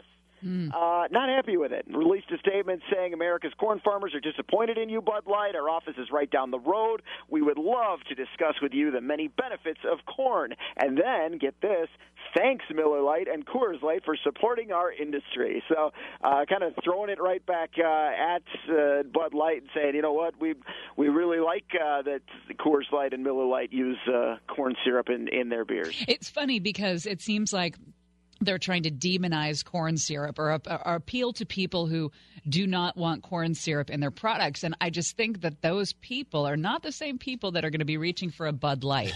Like the woman on the west side who's upset that there's corn syrup in her kids' Cheerios Right. is not going to be reaching for a Bud Light, nor a Coors Light, nor a Miller Lite. The, uh, the the issue itself, though, did put Anheuser Busch back on its heels. They released a statement saying that uh, they fully support corn, corn growers, uh, will continue to invest in corn in the corn industry. Bud Light Super Bowl commercials are only meant to point out the key difference in Bud Light and some other light beers.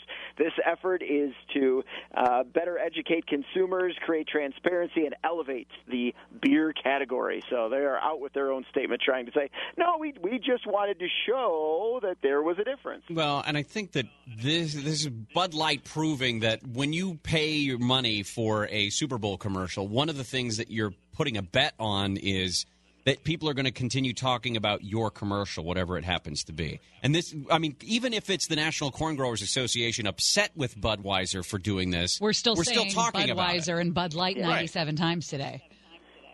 any publicity is good publicity, right? That's what that's what the Super Bowl commercials are all about. Yeah. What's the deal with GM? So GM uh, obviously is not uh, in good relations with the Auto Workers Union up in Canada, and probably not so much here in the United States after the announcement uh, that it was shedding five factories uh, across North America and um, also about 15,000 jobs. And so this group, uh, Unifor, which uh, represents a lot of these auto workers, has been really blasting them in the media with op-eds and other commercials. And uh, they ran a 30-second ad during the Super Bowl yesterday, only in Canada. Didn't air uh, in the lower 48. But uh, it, it basically said that uh, GM is choosing to invest in Mexico. Uh, it blasts them for the 2009 bailout uh, and essentially says that uh, we thought that you'd continue to invest here in Canada, but you've decided not to, and we won't forget it. Uh, GM had threatened during all these op eds before the Super Bowl that, hey, if you keep this up, we're going to sue you. And it looks like they're set to do that after they ran that ad yesterday. Did you have a favorite commercial? You know, some of those T-Mobile ones were kind of funny with the long text messages. Yeah, and did you- kept going and going? Did and you the, the hear the the controversy over those? Google? No. Yeah, so uh, so just to recap, the T-Mobile thing was like uh, a, a woman saying, "Hey, hey, honey, what do you want to do for dinner?" And then the husband or boyfriend or whatever is responding, and he's trying to choose his words carefully. So he's writing a text and he's deleting it, writing it and deleting it. Um, you know, because she always wants to go to sushi, and he's like, "Oh, probably you're probably going to want sushi again," and he deletes it. And then he, I want tacos, but you never let me have tacos, and he deletes it, and he ends up settling on whatever you want to do. And she writes back, "Sushi?" question mark. And so all these women online are freaking out that that's sexist and it portrays women in a bad light, and uh, you know, just wanting to be outraged about something. Yeah, there were, the T-Mobile also did the one with the really, really long one. You know, you used to sort of send short text messages, Yes. and this one was like like 16 paragraphs long. And then the one where the dad thinks that it, that the text message is Google. He keeps trying to look something up, and I guess it's the daughter who finally gives him what he's looking Yes. for because he keeps thinking it's Google. I thought Yeah. those were great too. I thought they were super clever, and and we've all had those situations happen in our lives. Absolutely. All right, Ryan. Thank you. Appreciate it. Take care. Ryan Burrow there with the latest from uh, from Chicago. We forgot to ask him how he's doing in the great thaw. of, of 50 degree weather. He probably doesn't. Probably wearing shorts right now, no shirt. He's he's doing his Adam Levine He's impression in his right tank now. top. With This California uh, tattoo across his gully gully.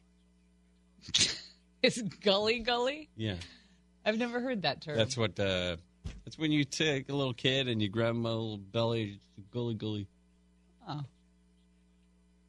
Totally inappropriate for the office, by the way. If anybody's thinking about grabbing anybody by the gully gully. Coming up next, Swamp Watch, we will get you all caught up on what to expect for the president's State of the Union. He's teasing this thing like it's a reality show finale. It's it's not. It is not. She played a fiddle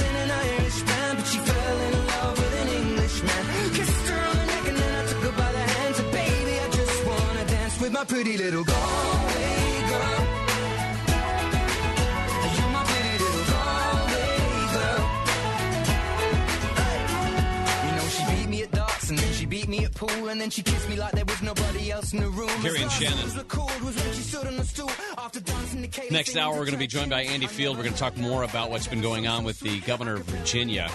This big fight that's been going on over the old yearbook photo and him putting himself in blackface to win a dance contest as Michael Jackson. Just, it's absurd on top of confusing, perhaps.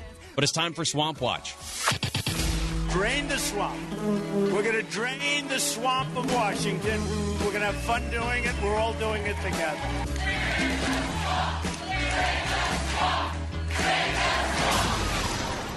Swamp Watch.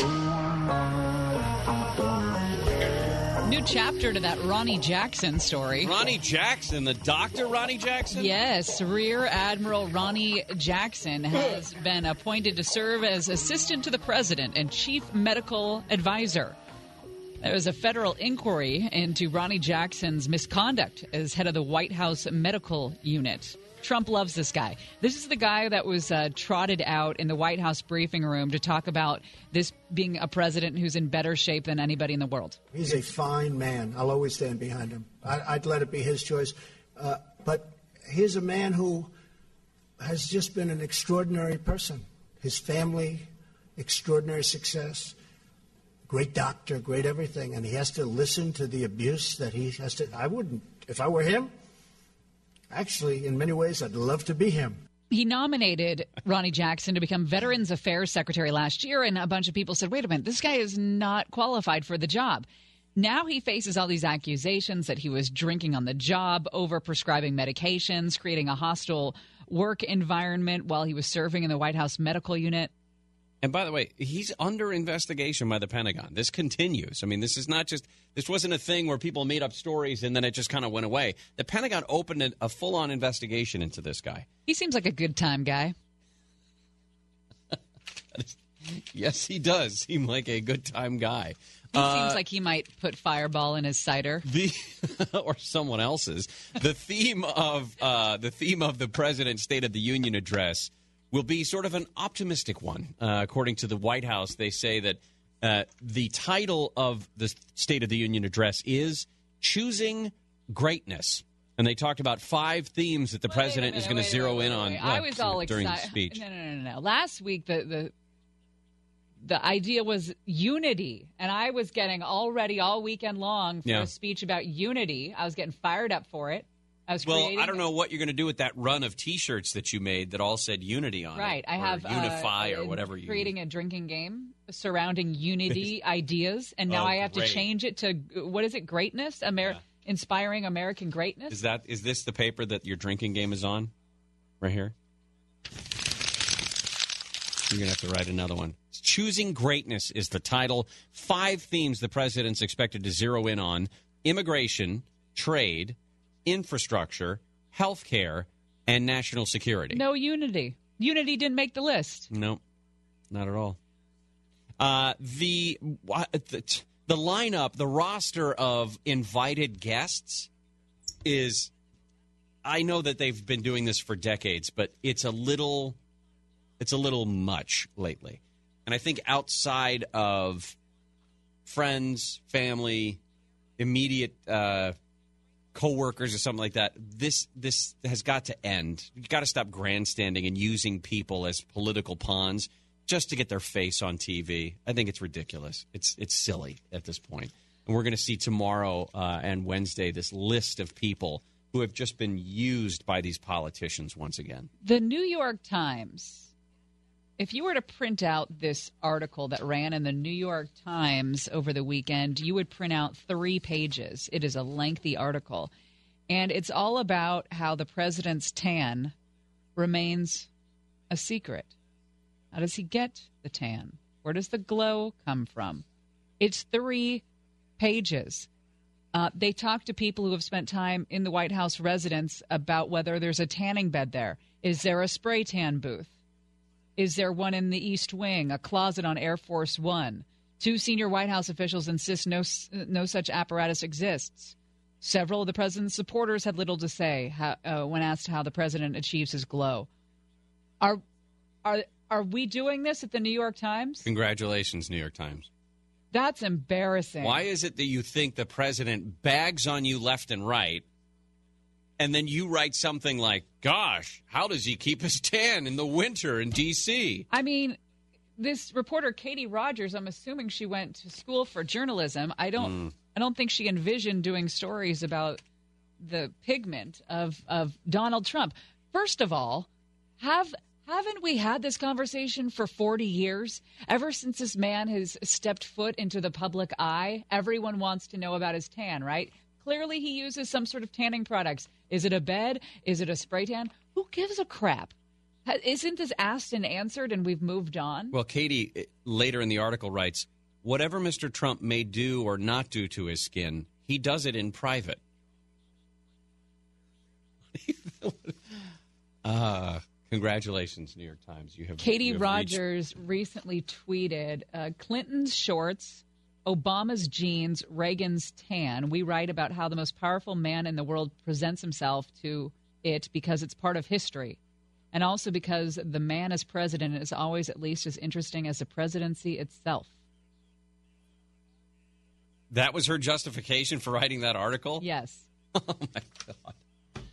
Uh, there is a uh, there is another article that came out from Axios over the weekend, and this is three months of the president's private schedule. Someone leaked the president's private schedule to one of the writers, Alexi McCammond, for Axios. We'll talk about what's in that schedule and why there's two sides of this story that are very, very different. We'll talk about that when we come back to Swamp Watch on Gary and Shannon. Oh, you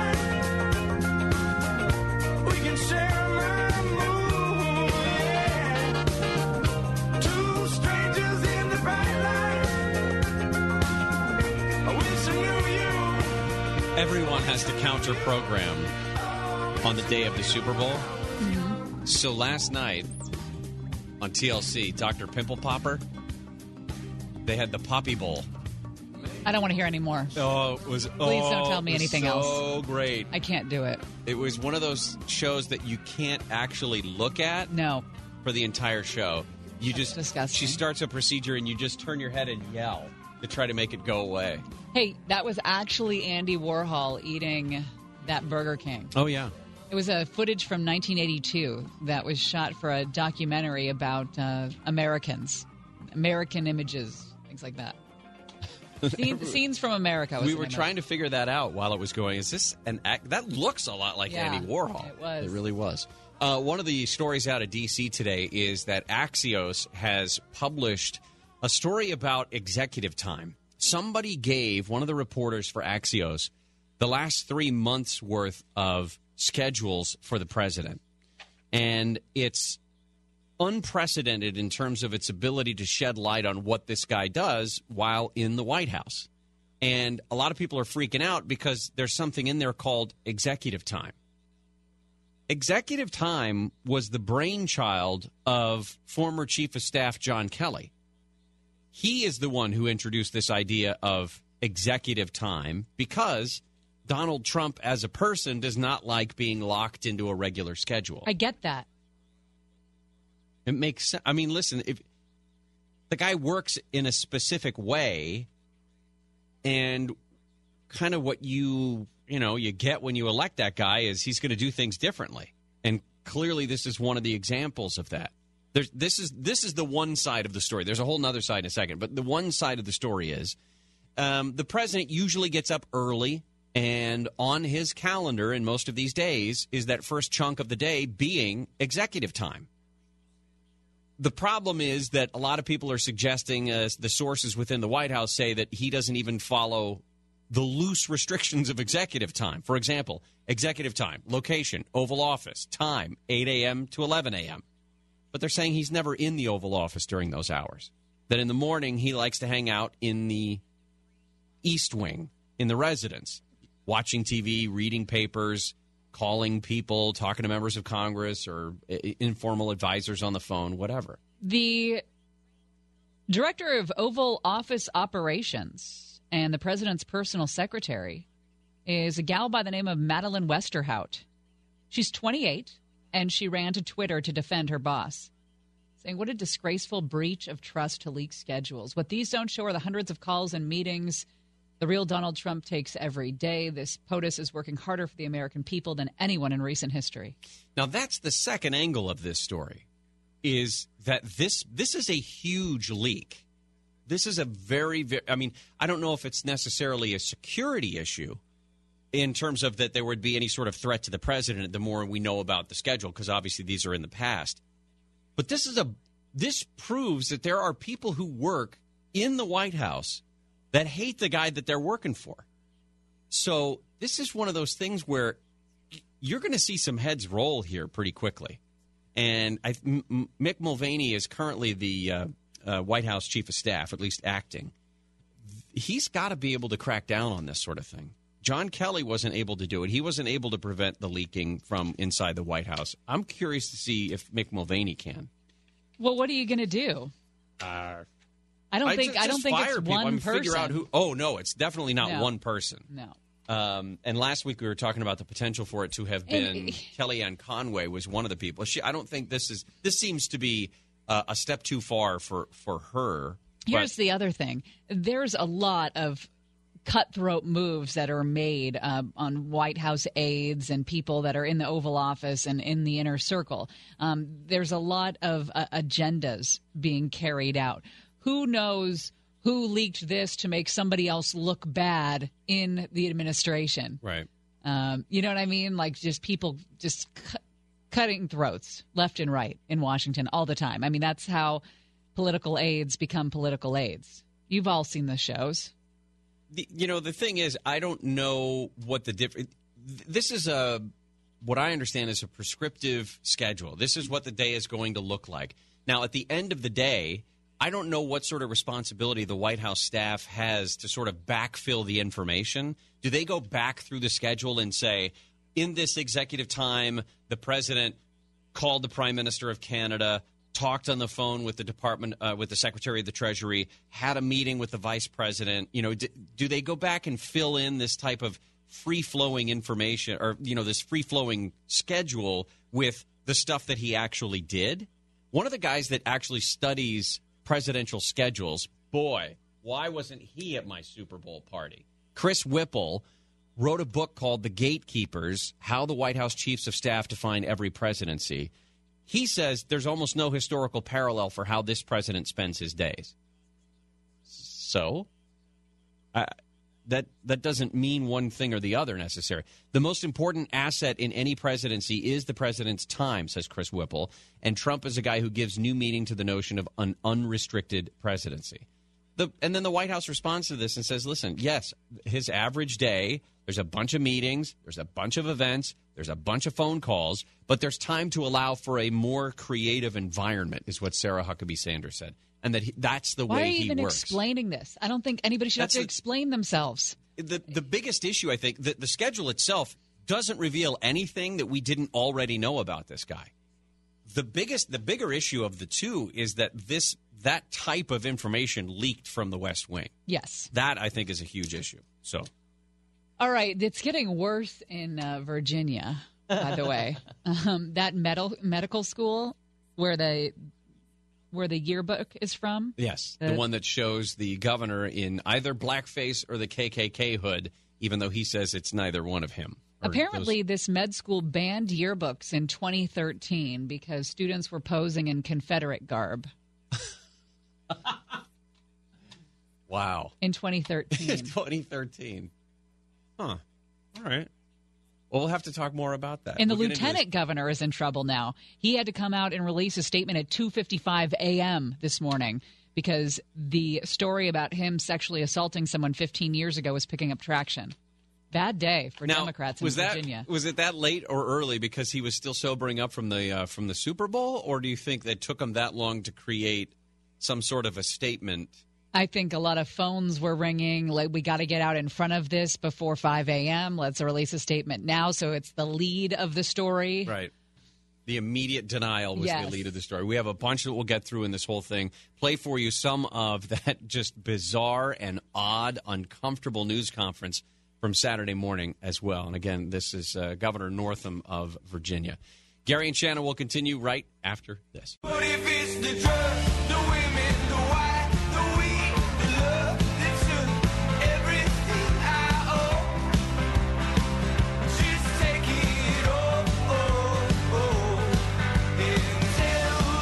Shannon. A top administration official for the Virginia governor says the governor is meeting with his staff to hear what they think. Is it viable for him to stay in office? We'll get you all the details coming up in about 15 minutes. This is all about an old yearbook picture from the 80s. That, re- that surfaced. Uh, one man is in blackface, another is dressed as a member of the KKK, and there was talk that the governor was one of these people. He came out over the weekend and denied it uh, and then said, Well, there was this one time I did dress in blackface as Michael Jackson. It was for a dance contest. And oh, by the way, I won it. They keep showing that portion of the news conference where the reporter then asks, Can you still do the moonwalk?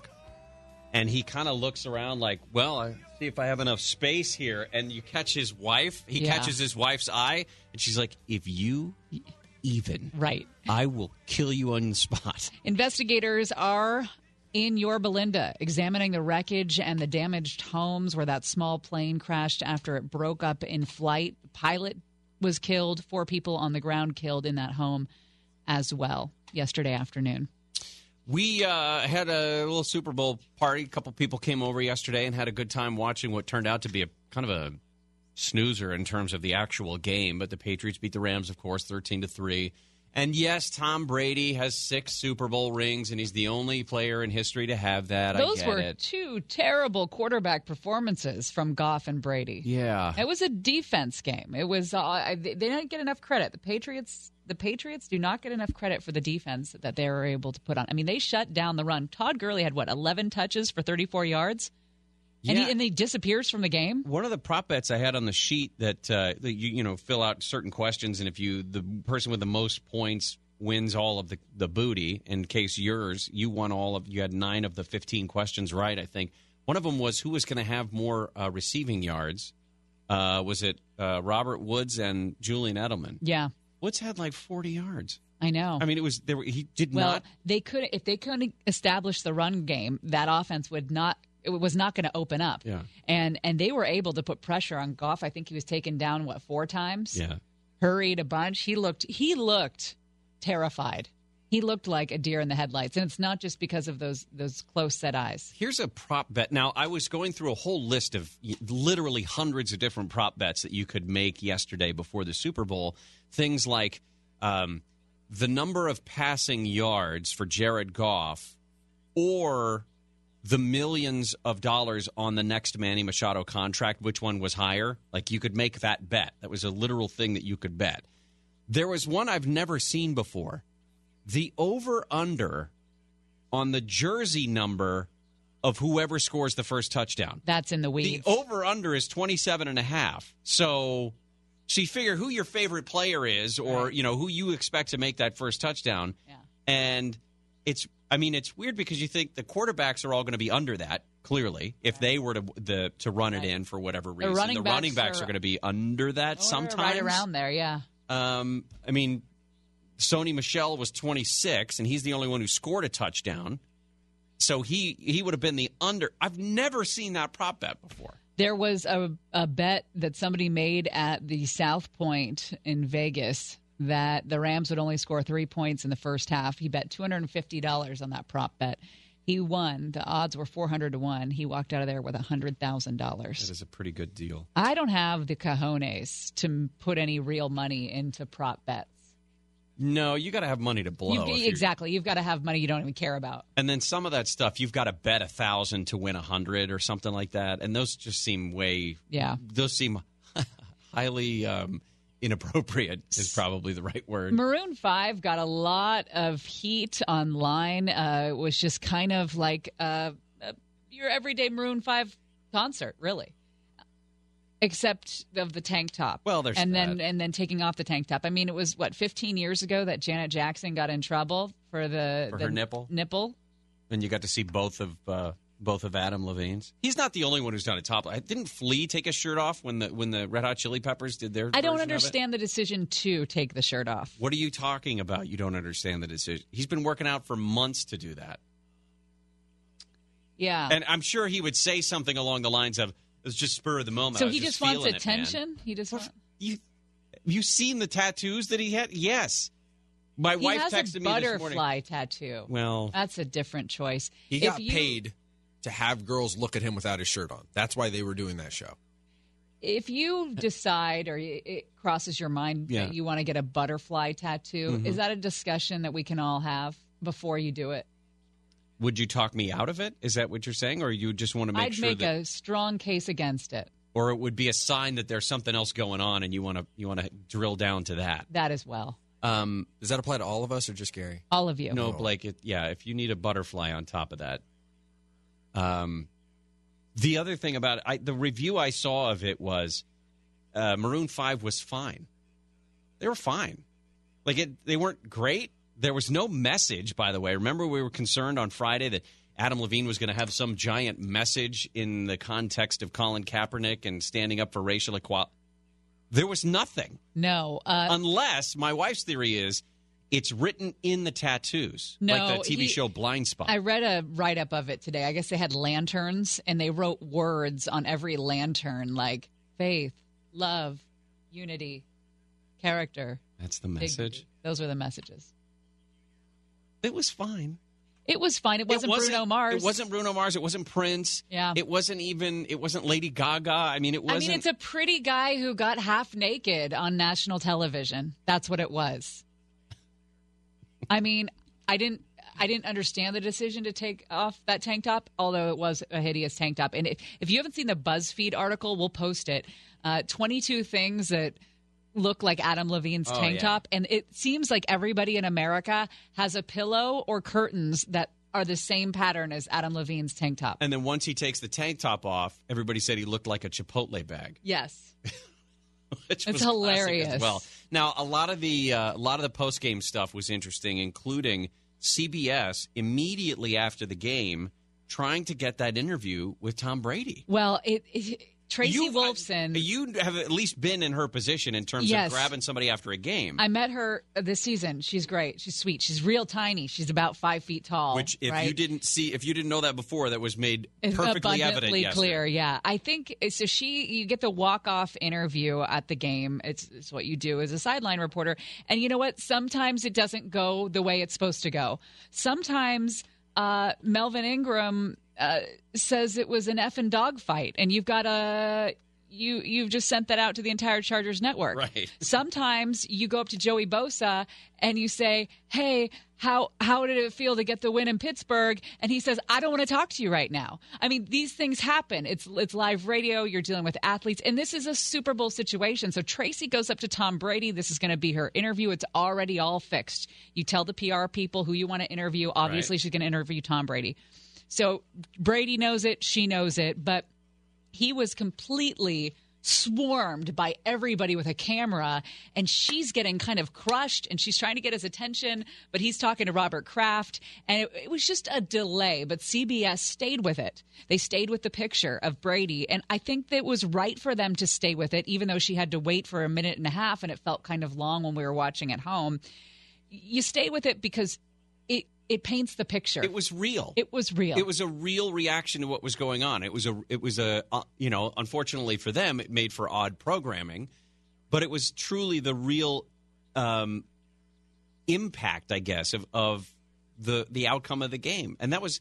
There was no better way for them to handle that. What they're going to do? Cut away from her? Right. Are they going to cut away from what what, that? what are you going to show other other than Tom Brady in this moment? And and you going to show uh, Jared Goff crying? Are you going to show what? dead eyes crying. Now, she did also. I mean, she kind of backed away and let that kind that scene sort Yeah. of play out in front it's of her like too. it's. I'm, I'm going to compare her to Vin Scully, but Vin would often just allow the crowd noise to tell the story, and I think that's what CBS was doing. And uh, there's there was no way they would have pulled away from that. Best post game soundbite was from Andrew Whitworth at the end of the uh, at the end of the game. He's not going to get me to pout and, and feel sorry for myself. Uh, I realize what this game means. I cherish the crap out of it, and I don't give a crap if you have a Hall of Fame bust, if you're you know been a Pro Bowler or win 20 Super Bowls. At the end of the day, you're all going to die, and you're all going to have the opportunity to be, play football or not be playing football. That was the speech I, love needed that. to hear after the 49ers lost the Super Bowl. At the end of the day, you're all going to die. That's like it's not, it's just a game a in game. 2019. We're all going to be We're all gonna end point. up dead. Uh, when we come back, uh, Andy Field's going to join us. We're going to get an update of what's going on with Governor Ralph Northam of Virginia. Apparently, he had a meeting with some very high up cabinet members today and said he does not want to leave office now because then he'll be branded a racist for the rest of his life. I have a follow up question to your Super Bowl party. You okay? Why did you bring into the office two like five pound bags of um, peanut butter M and M or peanut M and M's and Skittles? Because they weren't all consumed, and I do not need those in my house. I do not need those in our space. Maybe we use them to barter for something Oh. of, of quality here in the office. Okay. So I bet Brian Suits uh, fresh eggs in our Super Bowl bet. I don't. Even, oh, he said it was going to end in a three nothing tie. He did, and I bet him against that. And Oh. I am I my bet was for fresh eggs. Blake said, "What are we doing? Going back 200 years? You're betting for eggs?" fresh eggs and a chicken. Gary and Shannon will continue. We'll give away a thousand dollars. Tell you how you can win it when we come back. Don't act like you know me, like you know me, nah, nah, yeah. I am not your homie, not your homie, nah, nah, yeah. Don't act like you know me, like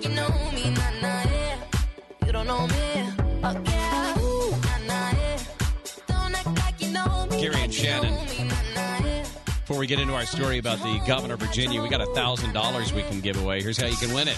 Win $1,000 right now. Text the nationwide keyword bank to 200 200. You'll get a text confirming entry plus iHeartRadio info. Standard data and message rates apply in this nationwide contest. That's bank to 200 200.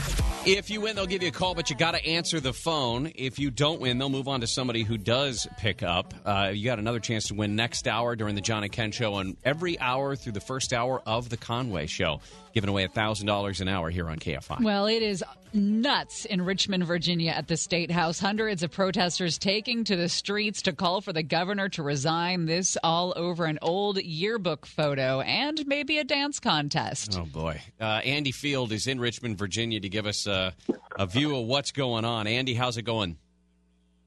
Well, it's been a weird day because the uh, the state house and the legislature is doing business as usual. They they have uh, a short session where they have to pass a bunch of bills and a bunch of laws, and they're still grinding away through that. There, uh, it is a Republican-controlled state house, but the governor is Democratic, the lieutenant governor is a Democrat, and the attorney general is a Democrat. And the reason I'm bringing up the attorney general is there is a scenario here where he could become the next governor because if the governor resigns and the lieutenant governor now seems to be embroiled in some uh, accusations of sexual misconduct, which would bring us down to the attorney general to be governor here. I mean, this is this is uh, it's it's almost as if a political meteorite hit the city and the whole place is smoldering.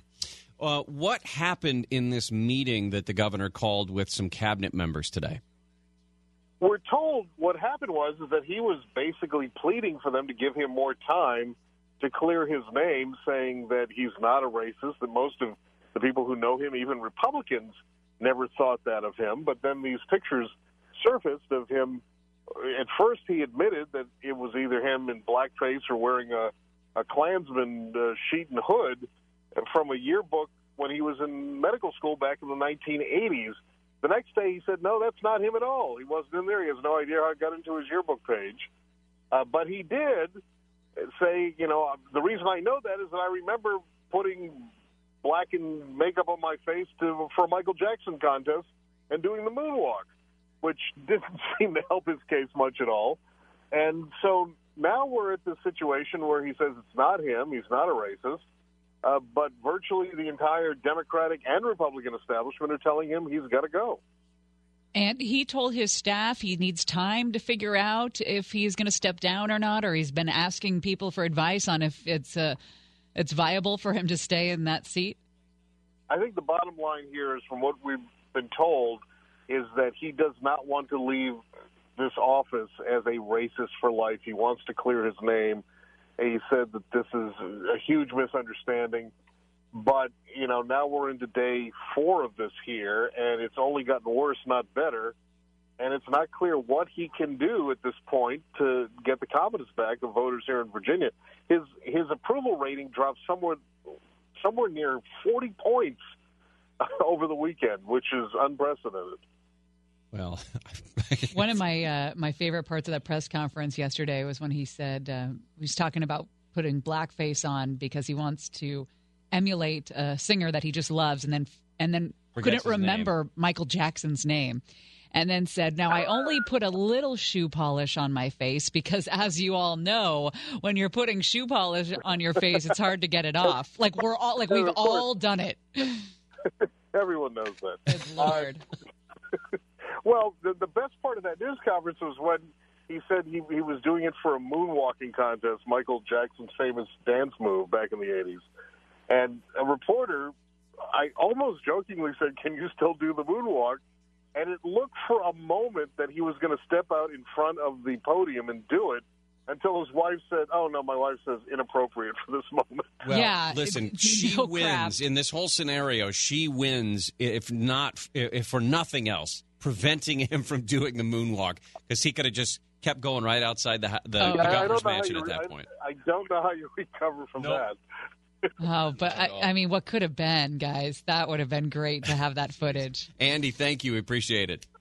Thank you. Andy Field, there, latest in uh, what's going on in Richmond, Virginia. I, I still, I still say by the end of, uh, by the end of business today, or I should say by the end of the day. So that'll give me until midnight Virginia time. He's out.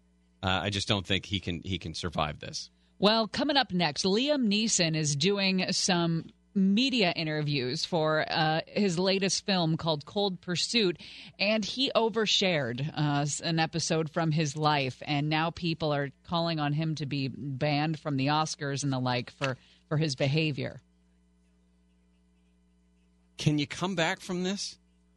I mean, we're talking I about think- Governor Ralph Northam in a, in a can way. if you remove race from the equation. I, I don't know if it's about. I don't think it's about race. I think it's about the primal feeling you have when somebody you love is hurt. yeah, that's a good point. We'll talk about that when we come back. Gary and Shannon will continue. Follow me into the door.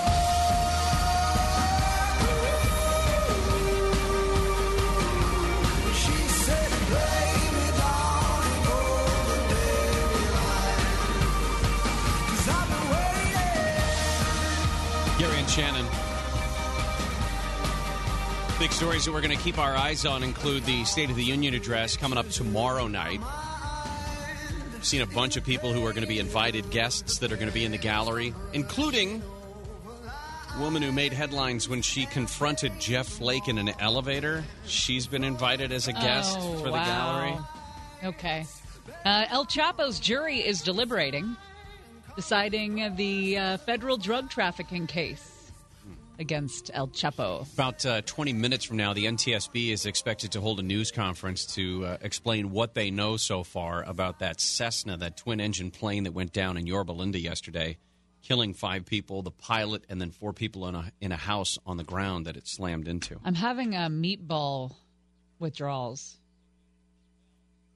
from those meatballs your wife made. Okay. Well, I don't know. Michelle brought in some meatballs for us. Oh, she did. Yeah. That's right. They're not the same. They're different. different But they're kinds. meatballs. They are meatballs. If you want, they're cold right now, but they're in the fridge if you want to go get them. Okay. Liam Neeson is making headlines. His name has been trending today for a reason that I don't think I would have expected. He's But- doing PR media interviews for his latest film, Cold Pursuit. It's a typical Liam Neeson movie, right? He has to go find somebody who did that thing to that person and exact revenge. Yes. Well, what we didn't know about Liam Neeson, perhaps, is that this story of avenging someone else's victimization is something that played out in his real life. Side note, not sure it's the best parenting move, but my wife and daughter and I sat and watched Taken on Saturday night in an attempt to prove to my daughter she should always listen to what her father says and also to give some sort of visual evidence to the idea that I would go to the ends of the earth to protect her. Granted, it's a fake story, but you get it. Now, Liam Neeson says in an interview that there is a primal thing that happens to people. He said he learned about the rape of someone close to him many years ago and that he roamed the streets for a week afterwards, carrying with him a weapon and brutal racist thoughts. And he, he stumbled into this story when he was doing press for the movie because he was explaining how his latest character turns to anger. And like you said, he said there's something primal. God forbid you've ever had a member of your family hurt under criminal conditions. And then he kind of took a minute. He hesitated. He's in a moment of thought. And then he says, I'll tell you a story. This is true. So he had just come back overseas to find out about this rape. She, whoever this family member is, person close to him, she handled the situation of the rape in the most extraordinary way. But my immediate reaction was I asked, Did she know who it was? No. What color were they? She said it was a black person. And his this is the part that got him into trouble or raised eyebrows. He says, I went up and down areas with a cosh, just a like a, a billy club, hoping I'd be approached by somebody. I'm ashamed to say that. And I did it for maybe a week, hoping some, and then he uses finger quotes, black bastard would come out of a pub and have a go at me about something, you know, so that I could pause, kill him. He said it took me a week, maybe a week and a half to go through that. She would say, Where are you going? And I would say, I'm just going out for a walk. You know? What's wrong? No, no, nothing's wrong. Now, he He said the- it was horrible and horrible when he thinks back that he did that. Yeah. And he says, I've never admitted to that. I'm saying this to a journalist, God forbid. The co star who's sitting beside him, holy S. Like, what are you saying? He says it's awful, but I, I, I did learn a lesson from it. And when I eventually thought, what the F are you doing, you know? Now, listen, does this make him a racist? I think that, ra- well, in my opinion, if sh- if the woman had told him it was a, a, a white guy with a beard, I think he would have taken to the streets with a weapon looking for a white guy with a beard. Yes. I think it was just the idea that somebody close to him was violated like this was was was went through this and he was powerless. I think that it really does stir up something an anger in in all of us when somebody that that's close to you has been wronged, has been um, raped. You know, I think that you you do have an anger that you might not be able to get away from over it. The writer for this piece for The Independent actually went to a, uh, an experimental psychologist in University of College London and didn't say anything about Liam Neeson told me this story, just said, I heard a story. What does this say about the person? And this psychologist said, listen, something like that, along what you were saying, the, the, the rage that you get when someone tells you that they've been victimized in a way like this can shape the way someone thinks about a specific community. But he says it's not ju- this is not a race thing. That's the only identifier that Liam Neeson had to go off of. So yes, he was in that instant looking for somebody of a specific race to pay the price for something that happened to his loved one. But that, that doesn't mean it might have been a young person. It could have been an old person. It could have been, like you said, somebody with a beard or a redhead. And those are the tar- those would have been the targets of his anger. And Liam Neeson even says in the interview, "Listen, this is awful." He used the words "awful," horrible to think back that he was doing that. I've that heard, he had that mentality. I've heard this story before from somebody that you and I both know, Kermit Alexander. Kermit Alexander was a star in the NFL, and he was uh, from South LA.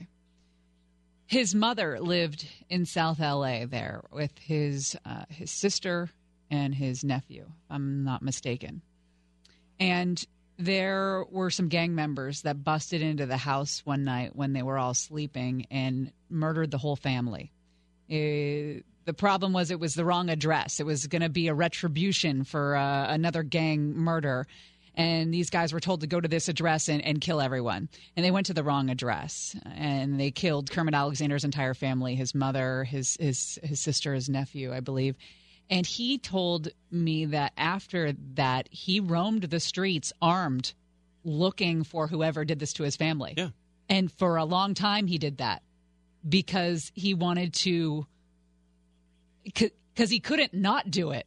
you know, it, it the, the feeling takes over for you. Like I'm so helpless. I was so helpless when my family needed me, and I wasn't there. And the anger is just inescapable. A friend of mine said that his uh, his wife told him one time about a sexual assault that she was the victim of, and he struggles to this day. I mean, this was years ago. Oh, yeah. twenty years ago or something like that. That, that she told him. He struggles to this day with the uh, the availability of information on the internet. Oh yeah, to go find Where- him and kill him. Right.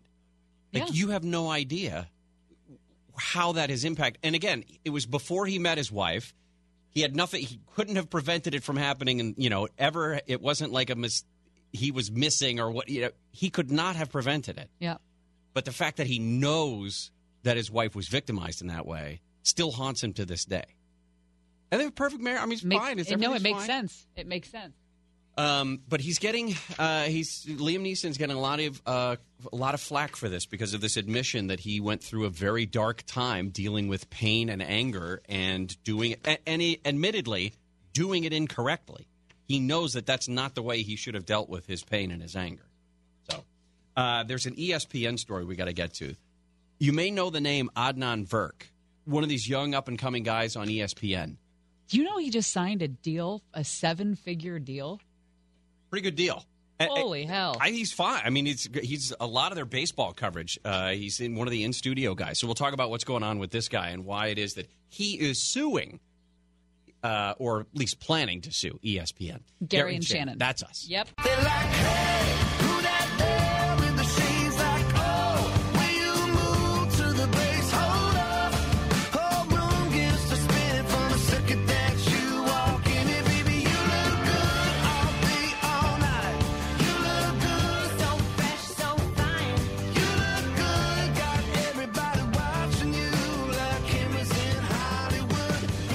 And Shannon. Well, who knows how long this governor of Virginia is going to hang on to the governor's seat?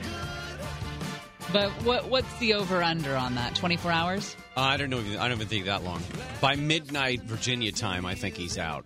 Uh, so, whatever that would be, the nine to seven hours from now, something like that. Government preparing to begin construction of more border walls and fencing in South Texas's Rio Grande Valley because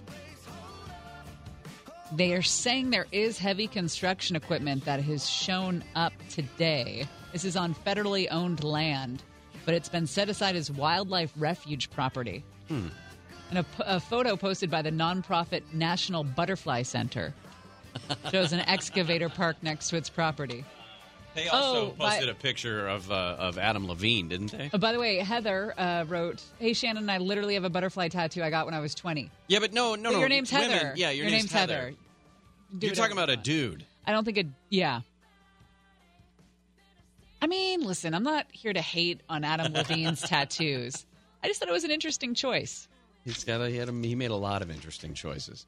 Uh, Adnan Virk, uh, guy works for sorry, guy worked for ESPN, long time doing um, baseball tonight stuff. He's hosted Sports Center a handful of times as well. bunch of different roles that he played for ESPN. He's out.